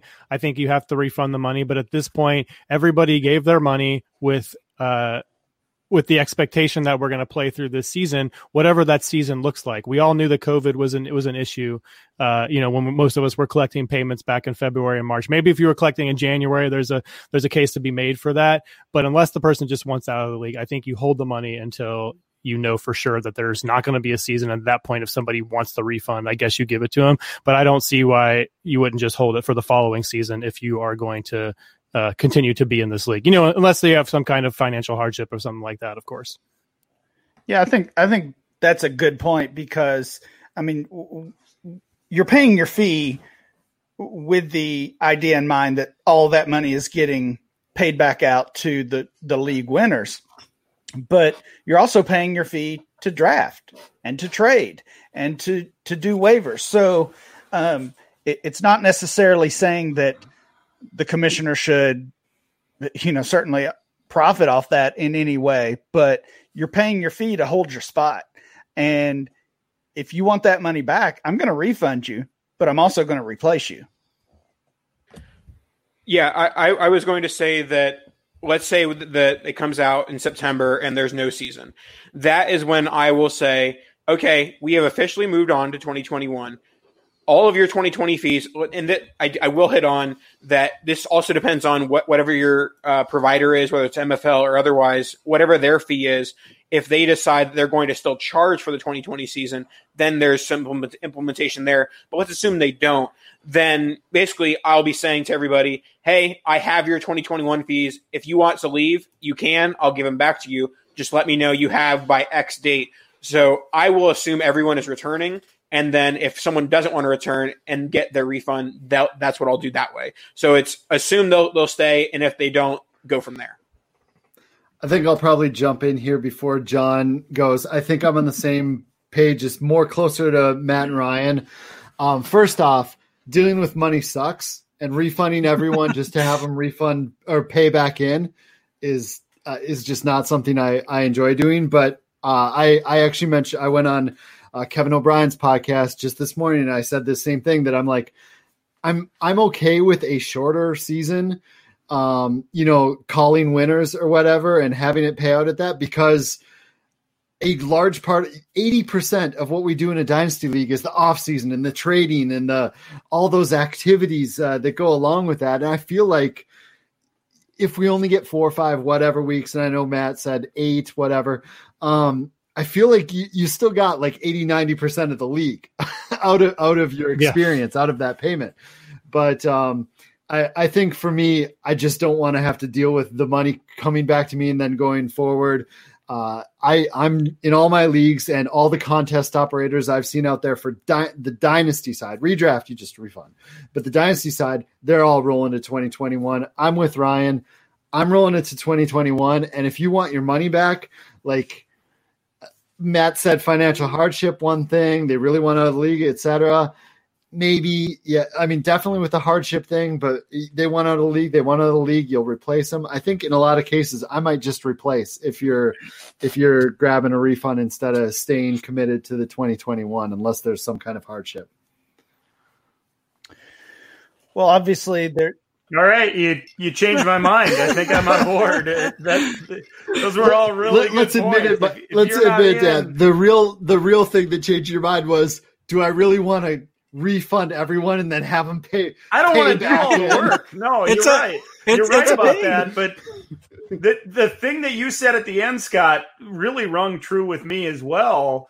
That if you're not willing to to keep your money in for a few months until 2021 off season really rolls around, which to be honest, if it gets if it, if things get canceled early, uh, in September or October, we're all going to immediately flip the page and say mode. it's off season mode. So yeah. if you're if you want your money back rather than going into off season mode, you're not in the league. So so I'll I'll just replace you. You guys tip tip of the cap. You you, you certainly flipped me over to the other side. I think well, we have to. Oh, go ahead. No, go ahead, John. I was going to say I think we have to credit Russ Fisher here for you know like non-point scoring season. That's his term, and that's he's dead right. Like we have so much more fun in Dynasty. I mean, I love winning. I hate losing to Scott and all, but whatever. I love winning and I love playing the games. But we all love the off season, like you guys have all said. We've already gotten our entertainment value out of the dollar. So then it's just a matter of what do we do with the money? I'll I'll give you what I'm going to do, but I think Ryan had a point before we get to that. No, no, go ahead, John. Oh, okay. So my leagues, I, I simply can't refund everybody the money because all of my leagues have a charity aspect. and in every single one of the messages that I've already sent out, I have said, I'm not taking money back from charity. in matter of fact, we're going to go the other direction. Um, if, if, if this season gets canceled, I mean, we are in a bad spot. We're we're not in a great spot right now. No matter how you view COVID, whether it be from a disease perspective and economy's perspective, I don't care how you view it. Like if the NFL season gets canceled, we are in a bad, bad, bad spot for that to actually happen. So at that point, I want to give more of our dues to charity. And I specifically said in my leagues, you've already had an auction or a rookie draft. You've already had trading. You've already had all these things. The only thing we are missing out on is figuring out who the champion is. So we're going to end up giving like 50% of the dues to charity. The other 50% are just going to roll to the 2021 dues. So everybody will be like half paid for next year because they've already gotten, I feel like you've gotten at least 50% of your league entertainment value Nobody's in my leagues to win a lot of money. I don't run high stakes leagues. I'm sure those are handled, I can't even imagine, totally differently, I'm sure. But like if you're playing in a $50 league, you're playing it hopefully for fun. You know, that I think that's key to talk to your owners. Make sure that they know, look, this league is is for fun. If you're running a league that's not for fun, and you're doing it as a business, Scott, safe leagues, those have to be handled very differently. Those mm-hmm. penny, every penny has to go back. But in this case, I mean, I, have just told my owners, like, if, if something happens, we're going to give more money to charity. Nobody pushed back. Um, how I determined where the money that we, you know, let's say we do have a season and we get to a point where uh, you can decide payouts and stuff like that for my best ball leagues, that was easy. Week eight, you just go by total standings. What I did for every other league is I said, if you've already been eliminated from playoff contention, you don't get anything towards next year. Uh, those people that are still in a chance to win it will get a certain share of whatever that pot is, and that will advance to 2021. So that's going to be a little bit more work on me, but I'm willing to do it. I, I don't think anybody really should feel they have a right to getting their money back if they've already been eliminated from playoff contention. So when I said that, like, I don't feel great crowning a champion, even if we've gotten past week 13 and I know the six playoff teams that are getting there, I would really love to be able to pick one of those to be the champion, but I can't. so those six are going to split the monetary prize. Scott's right. Money's awful. It's the worst part of fantasy but it's kind of a necessary evil to make us all care about it. so uh, that that's how I tend to that's how I plan to handle all of my leagues.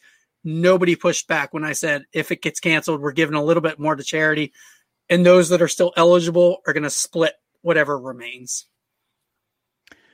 Man, I know you had you had some points to make here. Uh, no, I was just gonna re- basically say what John said. Like, it's not okay. Uh, it's not the polar bears' fault that we have COVID and ruining things. like, Red List League sends twenty five percent of their dues to uh, wildlife conservation.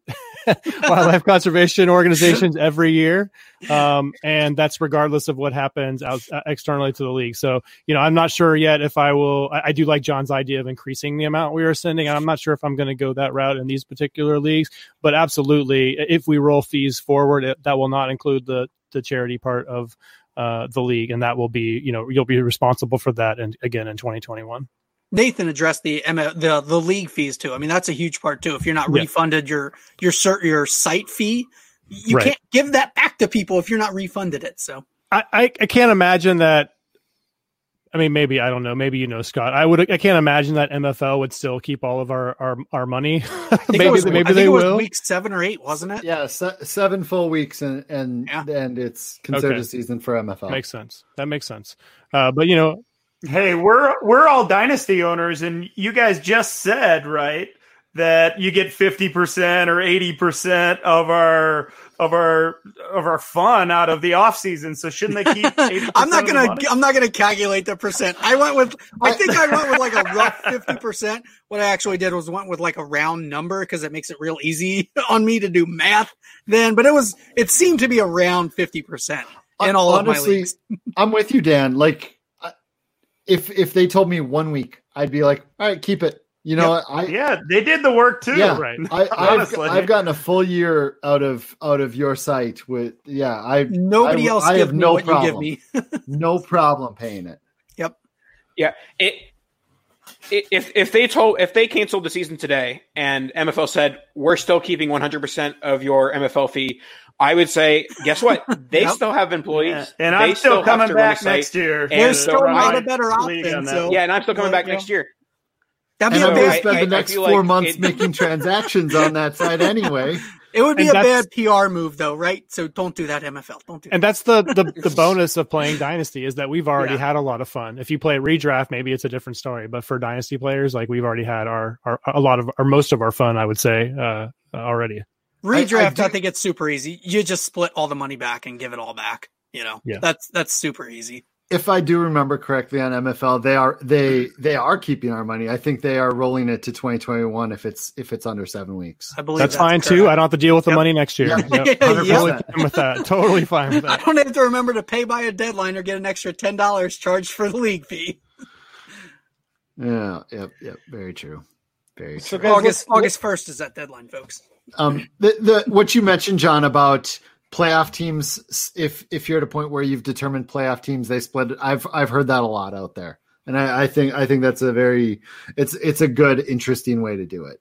Yeah, um, I mean, even if, if even if you haven't it, done 13 weeks, if you're if you've done 10 weeks and you have yep. a top six that the who would be in the playoff if the season ended today because it did. um, I, I'm absolutely fine with that kind of play payout structure like if you have no mathematical chance to make the playoffs, I, I don't see how you could argue like I deserve a share back. I, I don't try to make that argument to me, people, I, I because it won't go over well. I, I, oh. will ask why you think you deserve it. So, like, I, you know, it seems real easy to me. Another reason I like it is because every week is intense. If you're in week eight or yeah. week nine, you're and you're on the bubble, you like you're really interested in getting into that playoff bracket just to be in that top six to split the money. This I, might yeah. be the year where literally, if you may, if you still have a chance to make the playoffs, you have a chance to win money. You yeah. definitely do this year. yeah, definitely.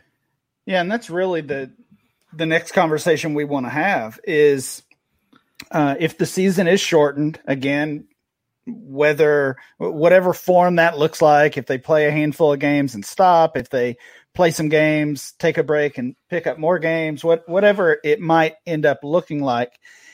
If there is a shortened season with no fantasy playoffs, what are you doing with that money? I know John said earlier uh, he's not crowning a champion, um, but it, it also Very goes back to the yeah, it also goes back to the conversation about what constitutes a full season in your mind, in your opinion, whether that's half the games, six or seven games, or it's 10 games, whatever it might be, you can answer based on uh, based on that.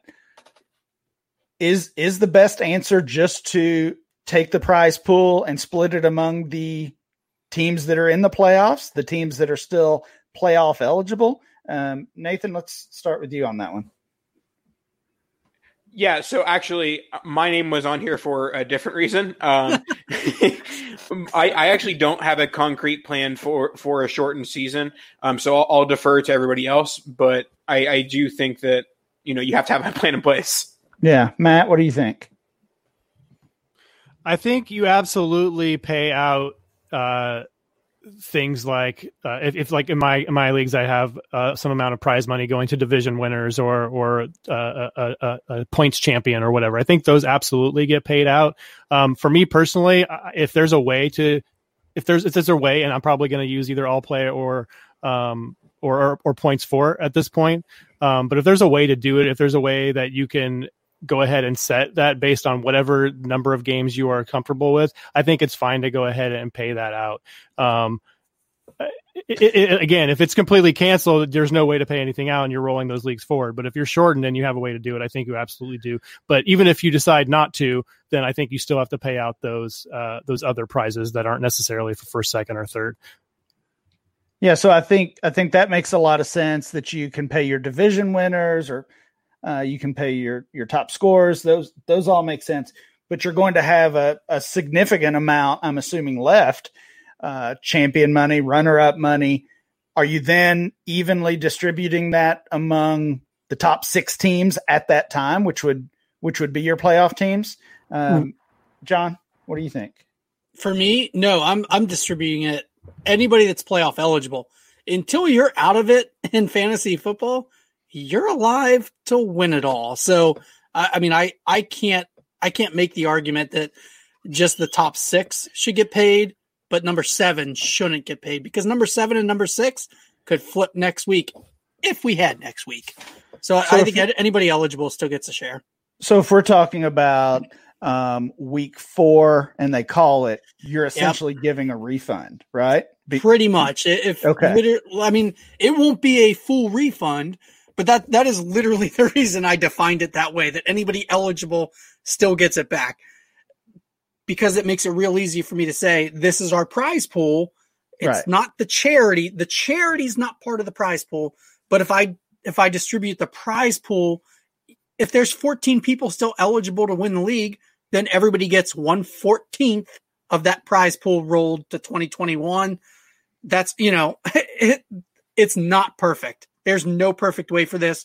Dealing with people, other people's money, dealing with other people's money is never fun. But for me, that's just kind of the fairest way. I don't care if you went 0 and 4.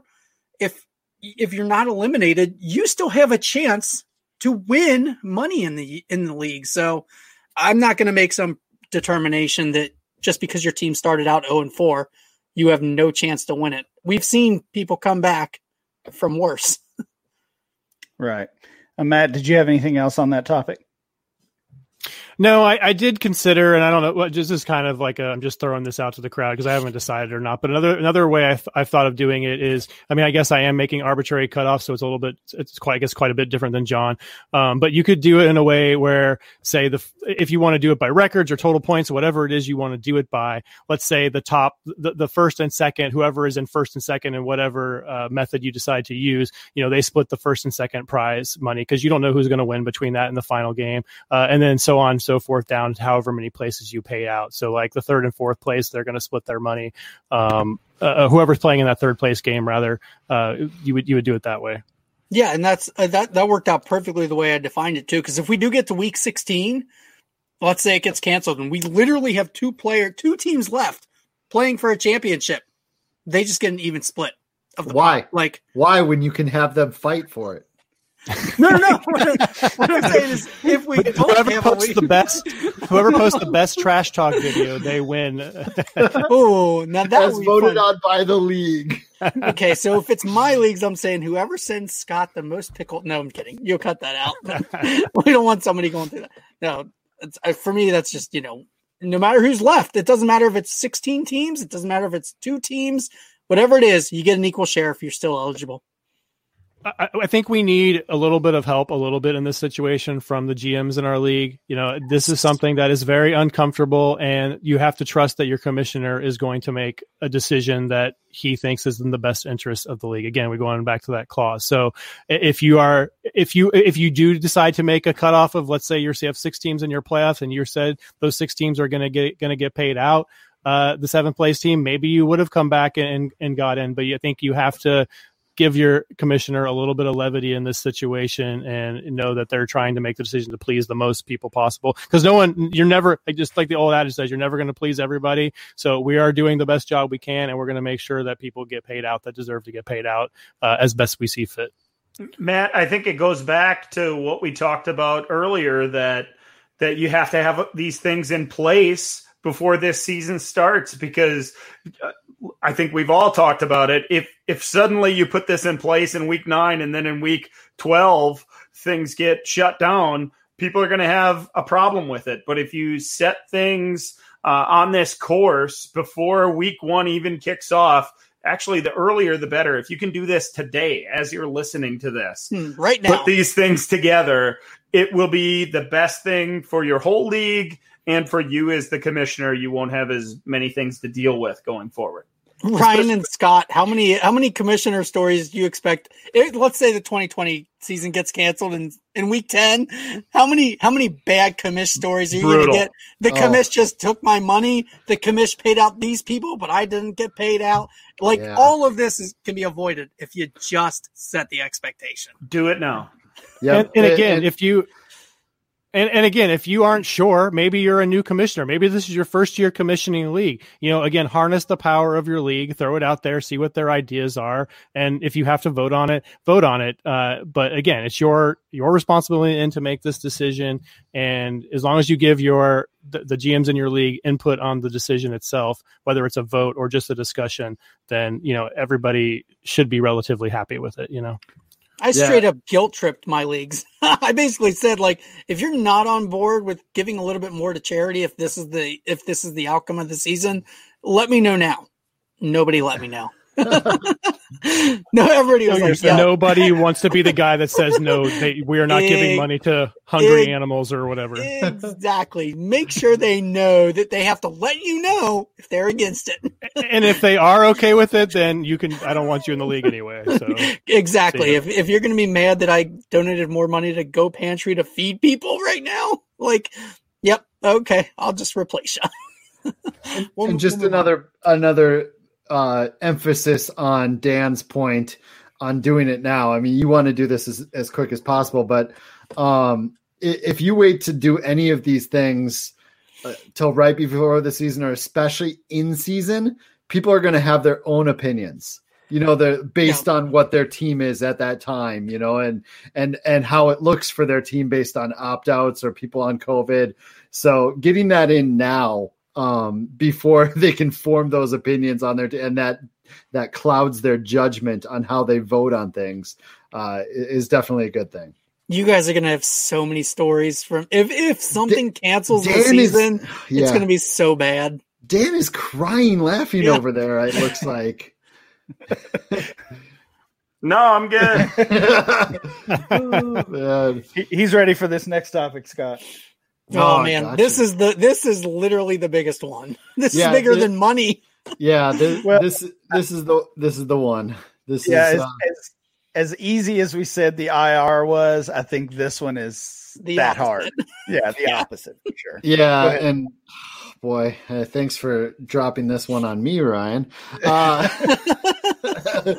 we are going to talk about a topic that nobody's interested in 2021 Dynasty Rookie Order. If there's a shortened season, if there's a canceled season, uh, how to determine draft order next year. Um, mainly, I, I, guess the best way to put it, if it's a canceled season and you had a startup this year, so there's there's not even a uh, previous rookie draft order based even uh, or or standings to try to go off of. All right, uh, should Ryan, how do you want to do this? Do you want to start with shortened season and go around the room, then cancel season, then go around the room, then start up and go around the room? Yeah, I think I think that's the best way. So with with that shortened season, again, we'll assume we get a handful of games in, and it, it's ultimately canceled. So maybe we've got a little bit of, you know, data, but but not necessarily enough to determine that that typical draft order. John, you want to kick us off here? Sure. So uh, when I was looking through the document, and you said uh, write your name down next to you know topics you think you might want to discuss. Do you ever? Several of us have kids here. We all probably have to volunteer for something that our kids are involved in.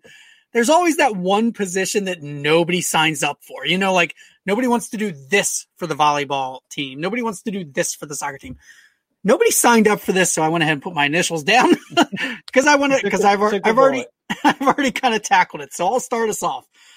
Uh, all right. So shortened season. The easiest way, of course, is to have an auction league. That makes it a lot easier. Um, but it, it does kind of correlate auction and draft either way. For me, what I ended up doing, again, I separated into two buckets. If you are eliminated from contention, you're in one bucket. If you're not eliminated from contention, you're in another bucket. Uh, so we'll deal with like the eliminated teams first.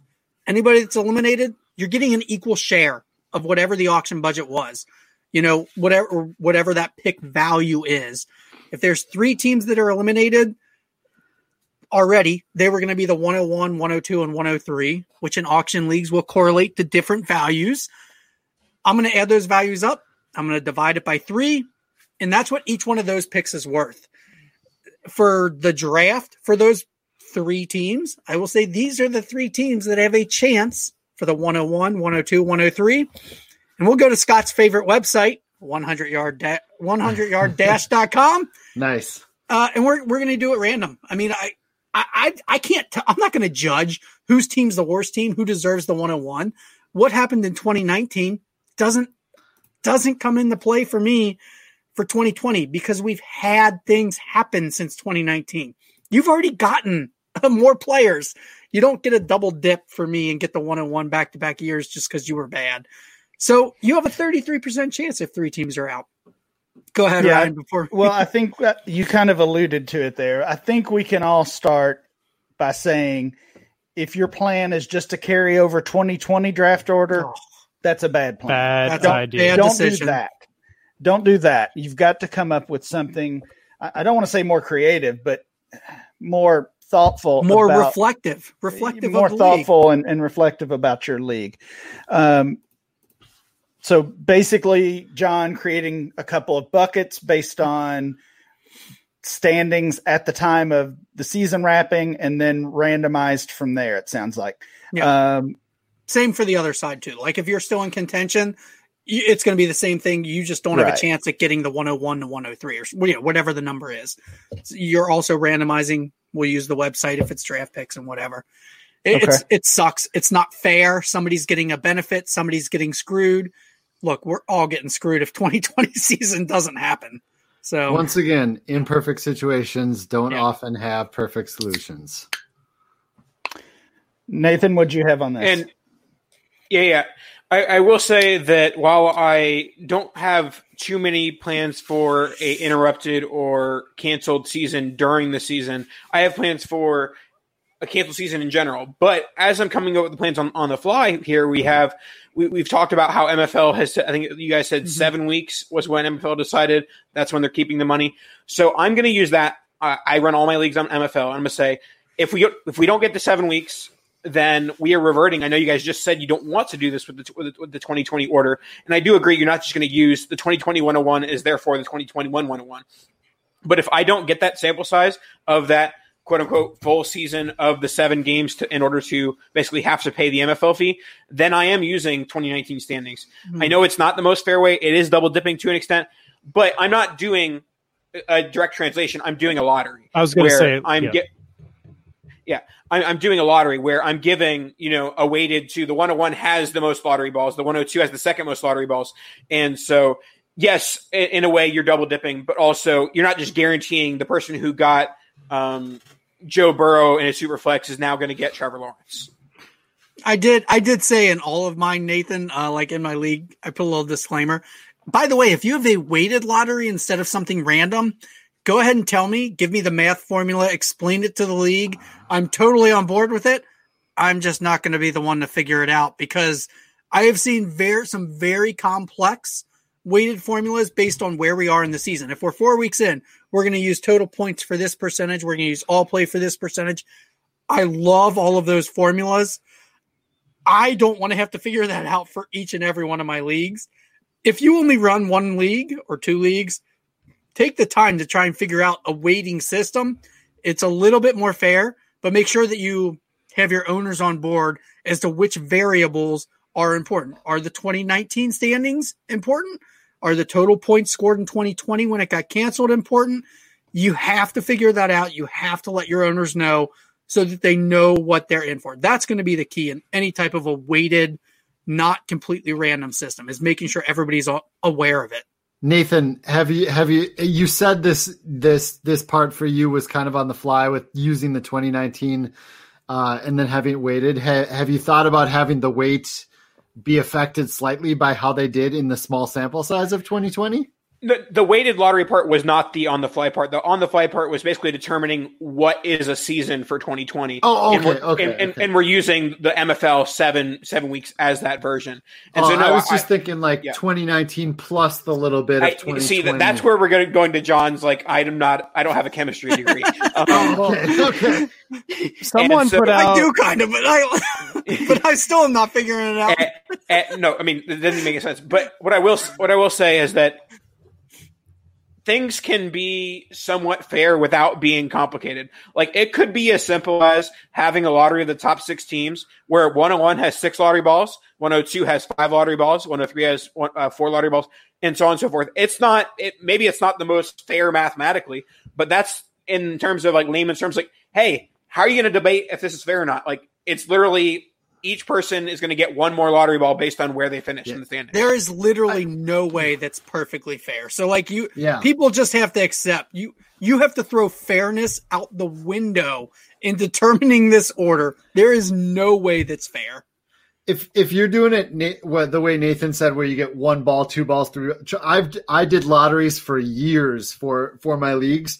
You have to institute some sort of rule like you cannot jump more than three spots because otherwise Otherwise, people are going to be jumping all over the place just because of random luck. And you don't want the 12 guy to jump to one on just random. Yeah. 12 guy jumping to nine, I get, but to one, when, that's. No, when, I, when I've talked lotteries, it's always been two different lotteries. And it's not the, quite the same as the three differentiation, but it's been, okay, there's going to be a non playoff lottery and the playoff lottery. So the, you know. So it's the, basically a five differentiation. Yes. yeah, sure. Oh man! So, someone in the uh, someone in the question thread put out something. Uh, he said he does say. Uh, let me see if I can find him. Play at at play for end. He says that uh, you know based based on how many games are played, if you don't hit that threshold, then you weight it a certain way. So like if it's if, if there's three games play, he says you put it fifty percent weighted based on both 2019 and 2020. If it's six games played, 25 percent based on 2019 and 75 percent based on 2020. So I think that's a smart maybe a smart way to do it. But again, you still have to figure out like what do those percentage points mean to you and what which yeah. which side of the which side is more important to you the seven games the 6 mm-hmm. games we mm-hmm. played in 2020 or the six game or the 16 games we played in, in 2019 you know so exactly and, that, and that's and that's why i just straight up said i'm randomizing because I, I i don't i can tell you which variables i think are important i can't determine which variables are the most important and honestly I don't think I, I don't even as the commissioner of this league, I don't think I'm in the position to determine something that would be determined on the fantasy field. Like I, I, I, can't. I think 2020 is I think 2020 is more important. I mean, we're in 2020. I mean, I, I guess there's a case to be made. Like, uh, there's no way I should be uh, penalized for this because somebody else's all of their players went on COVID and now they have way more lottery balls than I do. There's I guess there's so a case to be made by that. But I do think that the 2020 season is probably more important than 2019 in general. What What do you think about the idea of taking the all play from 2019 plus the 2020 all play of whatever weeks you did, or total yeah. points from 2019 plus whatever weeks of 2020, and that's just your order? I think whatever you're going to do, that's not hard. Like that's no, yeah, that's real easy. Yeah, yeah, running the league. I think whatever just, you're gonna, if you're going to do a weighted lottery, I think you have to have a lot of data points. You can't just determine it based on one or two things. I think you have to have multiple things. And I think the, the key is the key is explaining like what is more important and telling your owners this is the important thing that we're going to base it on so they know beforehand. Again, this is not a plan you can instill in week 8 if the season gets canceled. You can't say this is how we're going to do it. This is something you have to do now. I mean, you're determining draft order based on one data point standings, right? Record or total points or what, however your league does it. So, if you finish, if potential you finish, points, if you finish the season, if you finish the season, that's I'm saying in, a, in, a in every other season, season oh, you're yeah, doing that that way. Correct, but so this I, is not a typical season. well, well, no, but I don't think there's anything wrong with using one data point. I mean, if, if you want to combine 2019 and 2020 record uh, in a shortened season situation, um, and, and that represents, you know, you get a you know you get a lottery ball based on um, your record or, or whatever inverse i don't know whatever. But i don't think there's anything wrong with that. Some many, some combination how many, of how you're basing it on the right you're basing it on the data and and mixing the lottery in as well. John how many john. weeks in 2020 would it take for you to feel convinced about that ryan? And like would it be okay with you at like three week like three weeks like, is that is that enough? I mean, like I, 20, asking, I literally don't know the answer to that question. That's why I'm asking. Well, I mean, with with all of these things that we've discussed, almost all of them, you know, we're not agreeing, and that's okay. Um, and and our confidence necess- changes with every week that that we get through, right? Sure, sure, but I mean, if if they play three weeks, and and you take 2019 plus those three extra games and then you you know you sort into your buckets or your tiers and then you randomize? Yeah. I i think that's about as good of a situation as we're going to get. I know dan and i were talking about this earlier uh, and this is as we said this has been the huge topic because there's a lot of ways to do it. None of them seem perfect. Um, dan do you want to talk about that well, we can talk about it as a team, I guess. The two of us, uh, we we talked about a system that that might incorporate a even broader range. And John, I know you were you were maybe adamant about about not incorporating 2019 with 2020, and I totally understand that perspective. But maybe even broadening it out even farther to incorporate teams that uh, have been rebuilding and are working towards 2021 and beyond. And then, therefore, uh, thinking about teams that went for it in 2019 and with the idea that maybe I have to rebuild going forward. The idea is potentially looking at the last two seasons of full data 2018 and 2019. Those two records, where you finished there, putting c- compiling them together and including a, a, either partial 2020 or or or maybe even less than that no 2020 and coming up with some kind of uh, randomized or or maybe unrandomized Ryan uh, way of of determining a draft order for 2021 yeah, another thing that I've seen thrown around, I've discussed it myself, and I know others have come up with with the same idea is uh, using some type of value tool. Of course, here we're uh, we we like the DLF Trade Analyzer. So if you want to use that, I know Fantasy Pros has things that uh, has tools that like a uh, roster, assigns, yeah, value, right, roster, yeah. assigns assigns a, a value to your roster. So I think you could I wouldn't totally rely on that to set my draft order, but I do think you could mix that in with um, the buckets that we're talking about, with with some some randomness or some draw I, or lottery I, system. I've seen that in a lot of weighted formulas that I've seen people give. I've seen a lot of them include the DLF trade analyzer value or DTC trade value, like to to give a roster value component in a weighted formula. I love that idea like well, well, the idea great. with it, John, and is that that you maybe eliminate the teams that completely built to yeah. for 2020. So so because you know what we talked about earlier with with the teams that you shouldn't necessarily get the benefit of I earned the 20 2019 101 so I automatically get it in 2020. Well, maybe there's teams or, or 2020 to 2021 I meant. Uh maybe there's teams that put all their eggs in the 2020 basket. Collected mm-hmm. a handful of picks, 3, 4, maybe even 6, 8 or 10 yep. first round draft picks in 2020 and and now immediately those are watered down and now that value goes down so you look at you look at that roster compilation, the score that is given either by DLF or some other. Uh, of course, I would say go to DLF for that number. obviously, uh, obviously, uh, you, DLF you would family lay that in here. So maybe, maybe the let's see what you did in 2018. Let's see what you did in 2019. Let's put your 2020 current uh, DLF roster score in there and create a draft order based on that. So I liked your buckets idea. The these are the teams that that have made the made the playoffs each of the last two two years. There are four of those. Those teams based on their DLF roster score are going to be weighted for the 9, 10, 11 and 12 picks in the 2021 draft. These are the four teams that made the playoffs one year and missed the other. Based on their score, they're going to get the uh, the middle four picks.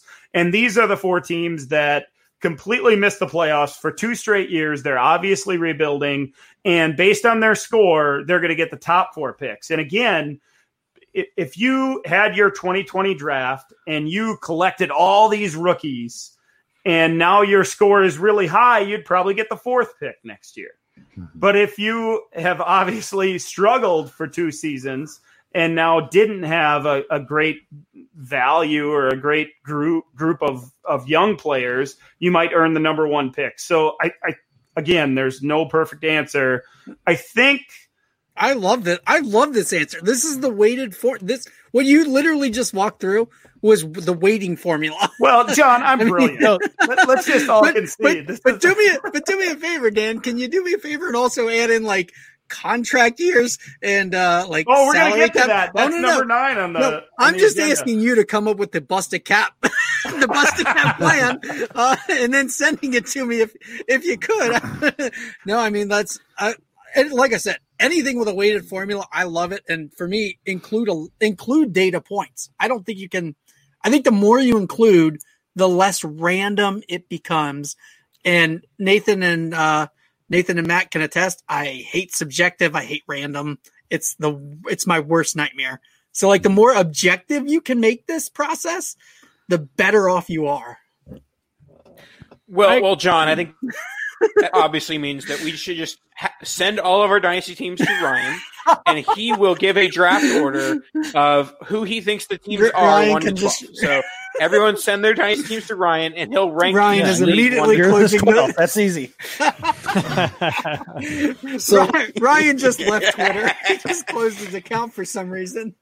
What one of the things that we talked about, Ryan, you and I did, on like when this first came up, Dynasty Blueprint, like late March, early April. Yep. My, my first thought, like when it brought when it was brought up, was take DLF's ADP and uh, shove the rosters at that, and then the rookie draft order will be, you know, who's got the lowest overall ADP or average ADP and to highest.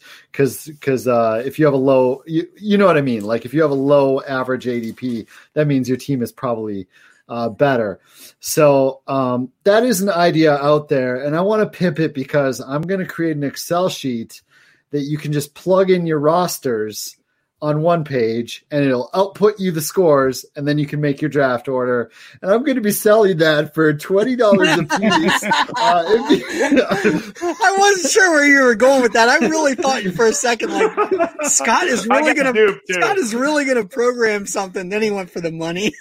That I, le- I legitimately could make that spreadsheet though. Like that could be made. You you get you put in the dlf adp you copy paste your rosters and it outputs scores and a draft order for you, that's that's actually not that difficult of a make. Can honestly. you program it so that we can copy and paste from MFL and it'll give us the DLF trade analyzer value? Because I think uh, the trade analyzer value probably is. If I don't know the formula, some, but I'm guessing some of it has ADP me a copy of all the trade analyzer values, DLF, I could bro. do that. I could do that. Uh, uh, Ryan, also, Ryan, I, I, do you know anybody that can make that happen? I think it could be done through the MyDLF tool as well. Uh, I could be wrong, right. but the, there's a new tool. MyDLF tool um, that basically does. Now we're just outright for. shilling. but there's a reason. It's it's a good it's a just, good tool. Yeah, just look up your score and and give it to your commissioner and and uh, honor system on that. um, what are some other? Are, do other people have other? I like. I'm still I'm still not hundred percent on. I this is how I have it set up. Um, but I've made it very clear, like this might change between now and then. So I'm curious, do other people have other ideas on even how the how to try and achieve some sort of fairness in a situation where nothing's fair? I, I have. I'm not sure if you guys want to move to this next part of the agenda, but I have the startup plan, and it's the only startup plan that anyone should use. And if anyone doesn't use this over? for their startup leagues, okay, uh, so, they should delete. Those. So you're referring to leagues that have no. done startup drafts this offseason. So what we've discussed so far can can apply to either shortened or canceled. We've given yes. ideas for both of them, so yes. I, I, feel like we can move yes. on. Yeah, let's let's hear this great idea, Nathan. Let, let, let's stop real fast. We made it like almost through the okay. entire document in like an hour and 45 minutes. We were doing so well, and then we hit this subject. And this has been forever. That's how big of an issue this actually is. So, in my mind, in, in the startup, uh, it's very simple of how to go about finding the draft order, uh, and the correct answer is auction. And uh, I, there's no, there's absolutely zero, there's no fair way to do a rookie draft next year with a canceled yeah. season of a startup. It's somewhat fair if you look at previous year standings of all these formulas we just talked about. Well, it doesn't exist in a startup. And so, what you'll do is that let's say you have a 12 team league, and you basically add up all of what the first round is worth, and each first round pick is worth one twelfth of that total pool. Each second round pick is worth one twelfth of that pool. Each round pick, and so on and so forth. So if no draft picks were traded, if no big draft picks are traded, everyone will have the same amount, one twelfth of the total auction pool. But breaking news: people trade auction money. And so it's not like everyone's just going to put the max bid on Trevor Lawrence next year. It's going to be one person's going to have like 200% of the auction budget. One person is going to have 140% of the auction budget. And so the easiest way to do it is basically assign, give everyone the same amount of money, one twelfth of the auction pool per, per round of picks. And don't do a rookie draft. Whatever you do, do not do a rookie draft for your startup leagues that don't have a season in 2020. I'm curious, Scott, what you're doing because that no, that is no. That's awesome for gonna, all of our leagues. Say, what do you do for safe we leagues? We are so niche that we don't realize auctioning yeah. is such a very small percentage of the industry. It sucks that it is. So we do need to give people some way to do drafts because we just do. We're we're talking like 80 90% of people don't actually like auctions, which is I hate terrible, that, but it is what it is. Um I think the fairest way, even for shortened and canceled, is to try to figure out that weight and have an auction instead because it it it allow it takes away some of that rigidness allows for more flexibility um, and and player you know it, it makes it so people probably won't be as angry because they can go after the players they wanted the the players they tried to trade those draft picks for i think the auction and auction is the right solution for all of these the the problem is people don't like them that's not most people. It sucks that it's not, but it's not. It's just not most people. Um, I I agree with Nathan. The the best way is probably figuring out an auction, just like he stated with uh, with uh, with that. But I I think that probably if you have to go draft, we've already discussed what to do with a canceled season. Maybe it's you know similar to some of those with the trade analyzer tool or ADP or whatever, um, and, and, figure it out that way based on team strength. Um, and that, that, might be a draft option, but they're not going to be perfect. and then you, also also incorporating Snake as well. Uh, if if you have to do a draft, I would say you have to also incorporate Snake to where the person who ends up getting that 112 also gets the 201. Hmm. Yeah, I, I, I can see that too. Yeah, it's uh, I, it's not uh, it's not it's not dissimilar to. I hate leagues that do this, but I know a lot of leagues do this where you do the the startup and then you do the rookie draft uh, reverse of the startup. I I'm just not a fan of it, but a lot of people are. It, it's kind of similar the way you described that. It's kind of similar to, to that. You know, the having that second draft be snake.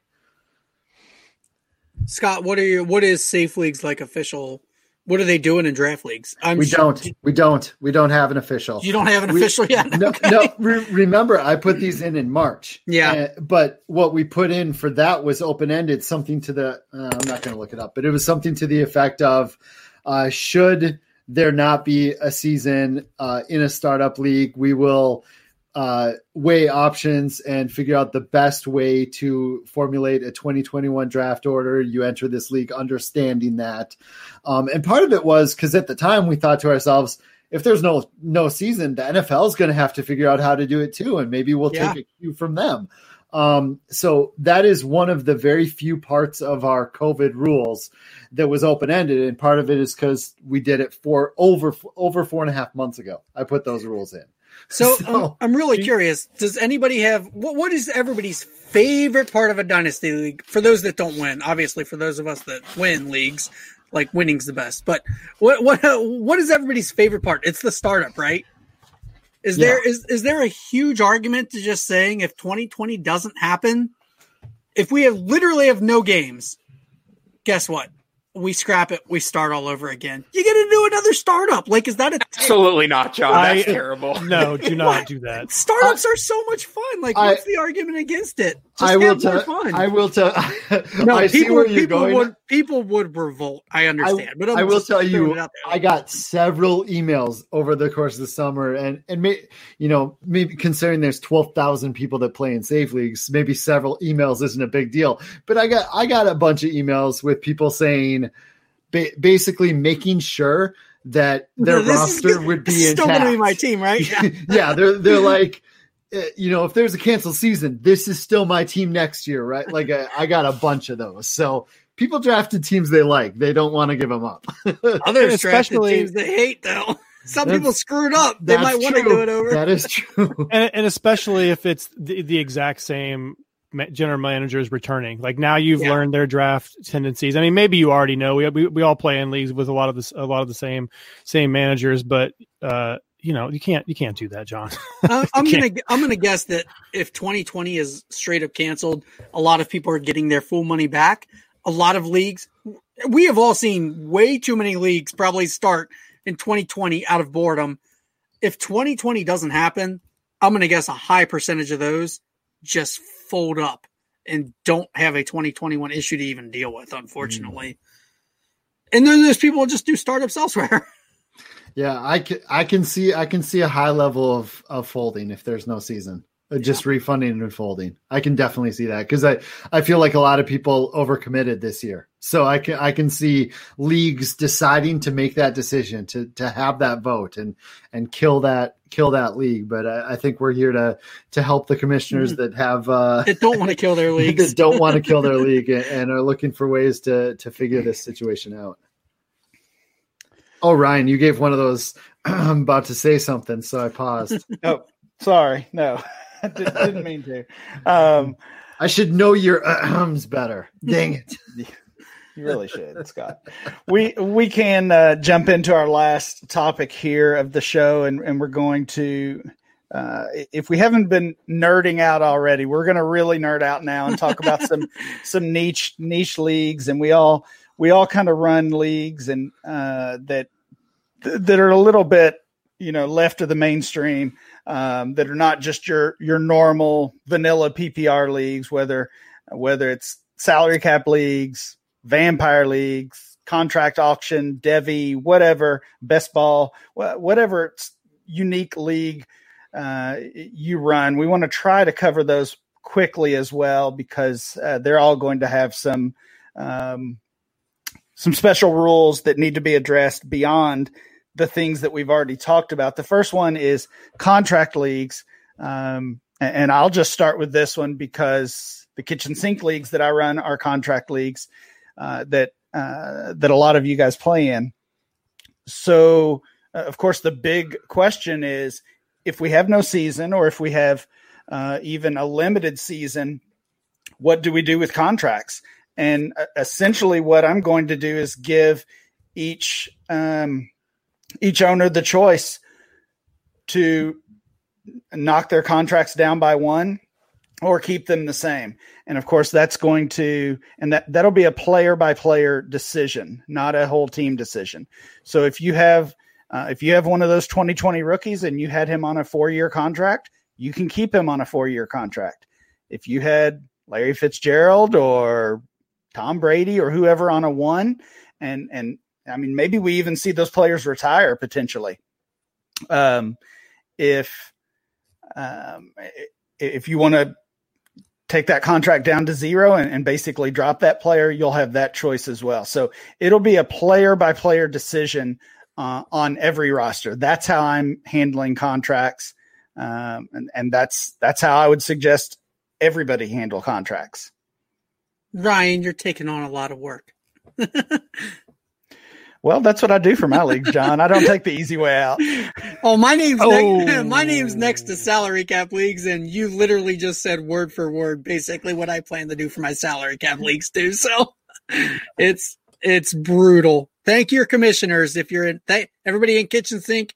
Thank you to Ryan. If uh, make sure you send him a thank you. If, he has to go through and individually adjust every single player, you guys don't know how much of a pain in the neck that is. Make sure you thank Ryan for that. It well, is the I mean, right. It's the right answer. It's definitely the right answer, but it is a lot of work on you. It's the right though, answer. Those, I mean, these leagues that we all run, whether it's yeah. pigs or or red list or or uh, kitchen sink, whatever it might be. I mean, we don't just have the league. We have spreadsheets that go along with these leagues. We have, you know, these are already a lot of work that we have taken on, and yeah, uh, I mean, we do it because we like it, and and unfortunately, all of this is is causing some extra work. Uh, but uh, that's somebody that's has to do the reality. um, let's talk. Ryan, I completely agree with you that that contract leagues should be treated that way. And John mentioned on the salary cap uh, front that it should be done the same way. Owners should have that flexibility. I think there are a couple of other options for those commissioners, maybe in I can't imagine this being a thing, but maybe in a salary cap or contract league that isn't quite as intense as maybe the three of us are are used to, or, or the six of us for that matter are used to, and that's potentially to either give owners the option of of of knocking down or keeping contracts where they are uh, on a on an entire roster scale. You could you could choose your entire roster, or putting out a flat out rule that says all of them are going down at this point in the season or all of them are going up. I think there's something to be said on the, you know, we've talked throughout this episode about there's something to be done if it's shortened, there's something to be done as commissioner if it's a canceled season. I think when you come up with that, that, that point in your season where it counts as a as a whole season you're crowning a champ you're paying your champions or or those of uh, in the league that have qualified to win money that that might be the date that you count the contract or don't count the contract and you need to make those decisions now before the season starts. So there are a lot of decisions to be made and there are a few different options to be made as well. I like the option of giving the owners the flexibility. I think there is something to be said that if you set that date, the week eight, we will pay out a champion that maybe contracts count at that point and they don't if we don't reach that point. Yeah, I like that. If you pay a champion, if you have a if your season has a an end and it ends with a champion, then I think it has to count. Like that season counted in every other aspect. It exactly. has to count in your contract and your salary cap leagues.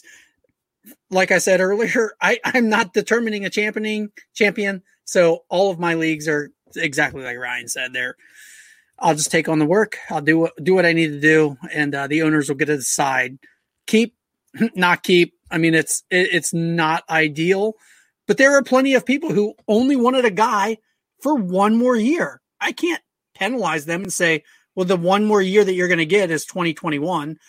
And there's plenty of people that were already planning for the future. Like there's, you know, so they just have to determine it.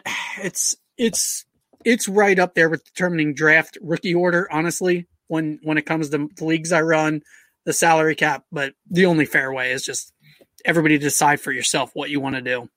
Matt, let's talk a little bit about vampire leagues. This, these are fairly new uh, in, in, the community. I know you started uh, a, a, big one this off season.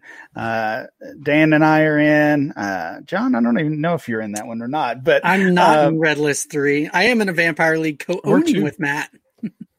I'm not in two either. It's it's been fun so far, and I expect it to be even more fun once we get some actual football. So um, Matt, really quickly, tell us kind of the, the key premise of a vampire league and then what you're doing about it.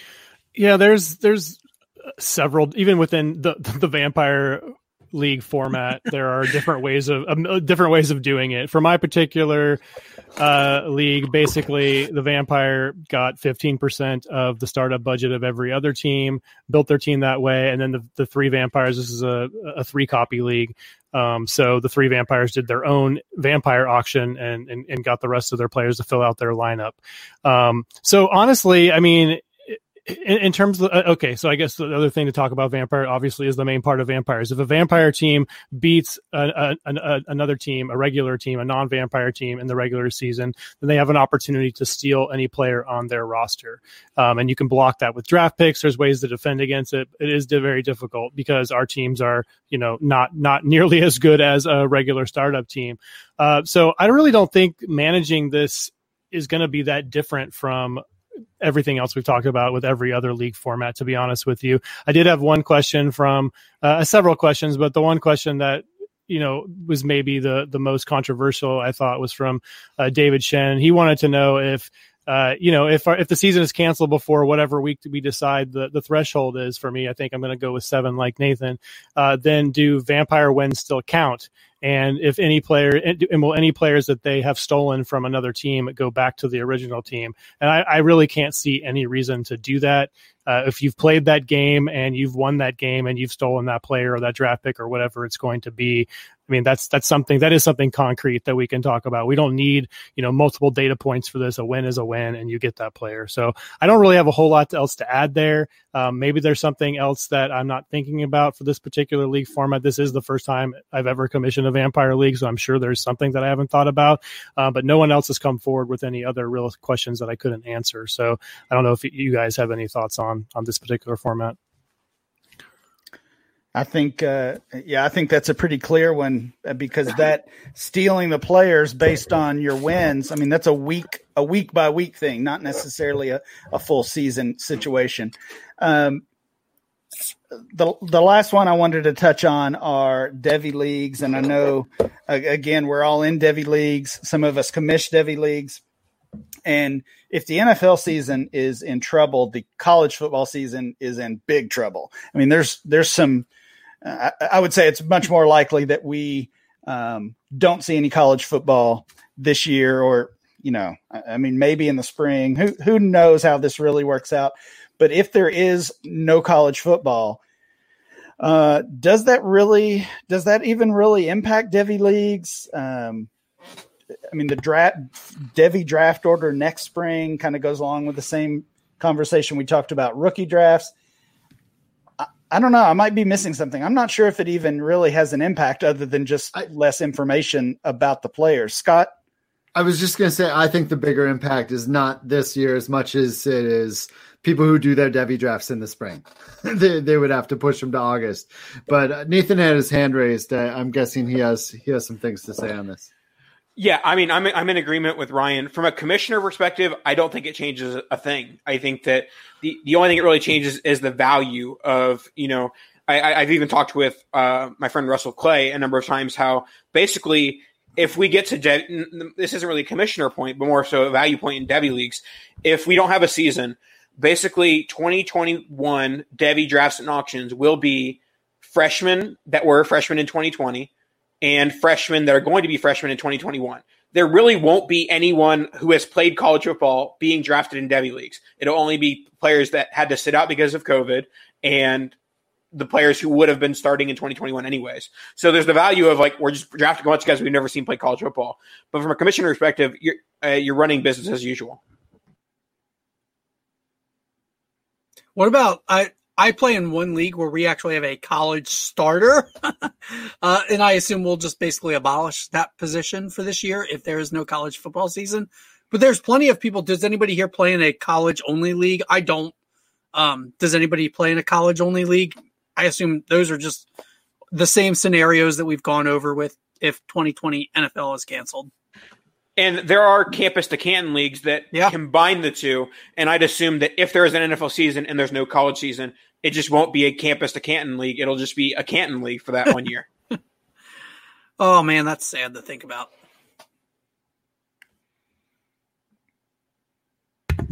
Turn on my mic. Let's try that. uh, I think we've talked about all of the different types of leagues. We probably wanted to address at least the more common ones. Uh, Ryan, is there anything else that we didn't touch on in this in this batch here? I uh, we had a lot of people email, a lot of so many people email, so many people reply to your thread. I I, I think in in the uh, our our copy of this, I had them all listed, but maybe I'll just mention them uh, later on a different episode because this is already two and a half hours we've been sitting here, guys. Scott, I have one. If, okay. If, if, there's no league, do I get my SFB entry feedback? your entry fee? Yeah, sure. Yes. You can get your you can get your entry fee back. Perfect. Oh my lord, the amount of people asking about that. SFB. They don't really ask about their entry feedback, right? No, I'm just kidding. No, no, no, no, no, no. they just they're, they're just like, do I get an automatic SFB 11 spot? And I'm like, dude, like most of the fun is draft week. like if you you got most of the fun out. Did you really think you were going to win the 1440 team tournament anyway? Uh, I mean, obviously, right here. If uh, if if we if we have no season, Scott, are you just going to going to use the same uh, theme for next year? I imagine that would be a lot less work, and especially no since we really get to use it. There's no way Scott will use the same Boy. thing. He's he'll. I hadn't. I hadn't even. I'll tell. I'll tell you how right John is. I hadn't even like that. Didn't even breach my consciousness to, to, to reuse the same theme. Um, no, I doubt it, but I guess it might be a possible. But I doubt it. SFB um, AFV makers is like, please just use the same theme. no, because then they wouldn't get new Abbeys. Uh, I, I propose that next year is SFB uh, analyst theme. So each like there's a Ryan McDowell conference, a Scott Fish conference. You know, Scott, uh, you know, Scott would never put his name on a conference. You, you know, he'll just thing, do it on the whole tournament. One one thing I did consider, I did consider a couple things, and this is wow, this show's going off the rails for the last 15 minutes here, but I considered well, a couple. getting bull rush. Go right into bull rush, yeah. yeah. Um, bull rush. Cities you know, have since we're gonna have live drafts, uh, hopefully, hopefully, uh, having divisions be cities uh, was a thought. Um, things I will not eat. I can I can think oh, of a 150 of those things. So, um, uh, wait, 150. or or just Fast and the Furious themed because I can Do think quick, of man. about about a thousand of those divisions. so oh no, I don't know. It, will be a good time though. It'll be a good time. Yeah. So I think I think we're done here then. So let's uh let's get on out of here. I see Ryan has deleted my clothes from this uh this thing, so I'm gonna have to try to figure it out on the fly. Uh Edit and put it in later. Thank you to John Bosch. Listen to him on all his stuff, his Dynasty Wall Street, his Dynasty Game Night at John Bosch FF on Twitter. Dan Meylor, you can find writing stuff over at DLF, and he also co-hosts the DLF podcast with Matt Price, who is sitting right here as well. Check his stuff out. That's D Meylor 22 on Twitter and Matt Price FF on Twitter. And of course, Nathan Powell go check his stuff out and Powell FF on Twitter and make sure to check out the DLF YouTube uh, channel. Check out his Commissioner Chronicles. Uh, I really enjoyed all the episodes so far. I'm sure you will as well. And of course, for myself, Scott Fish 24 and Ryan MC23, the man Ryan McDowell. Thanks for listening. Have a great day.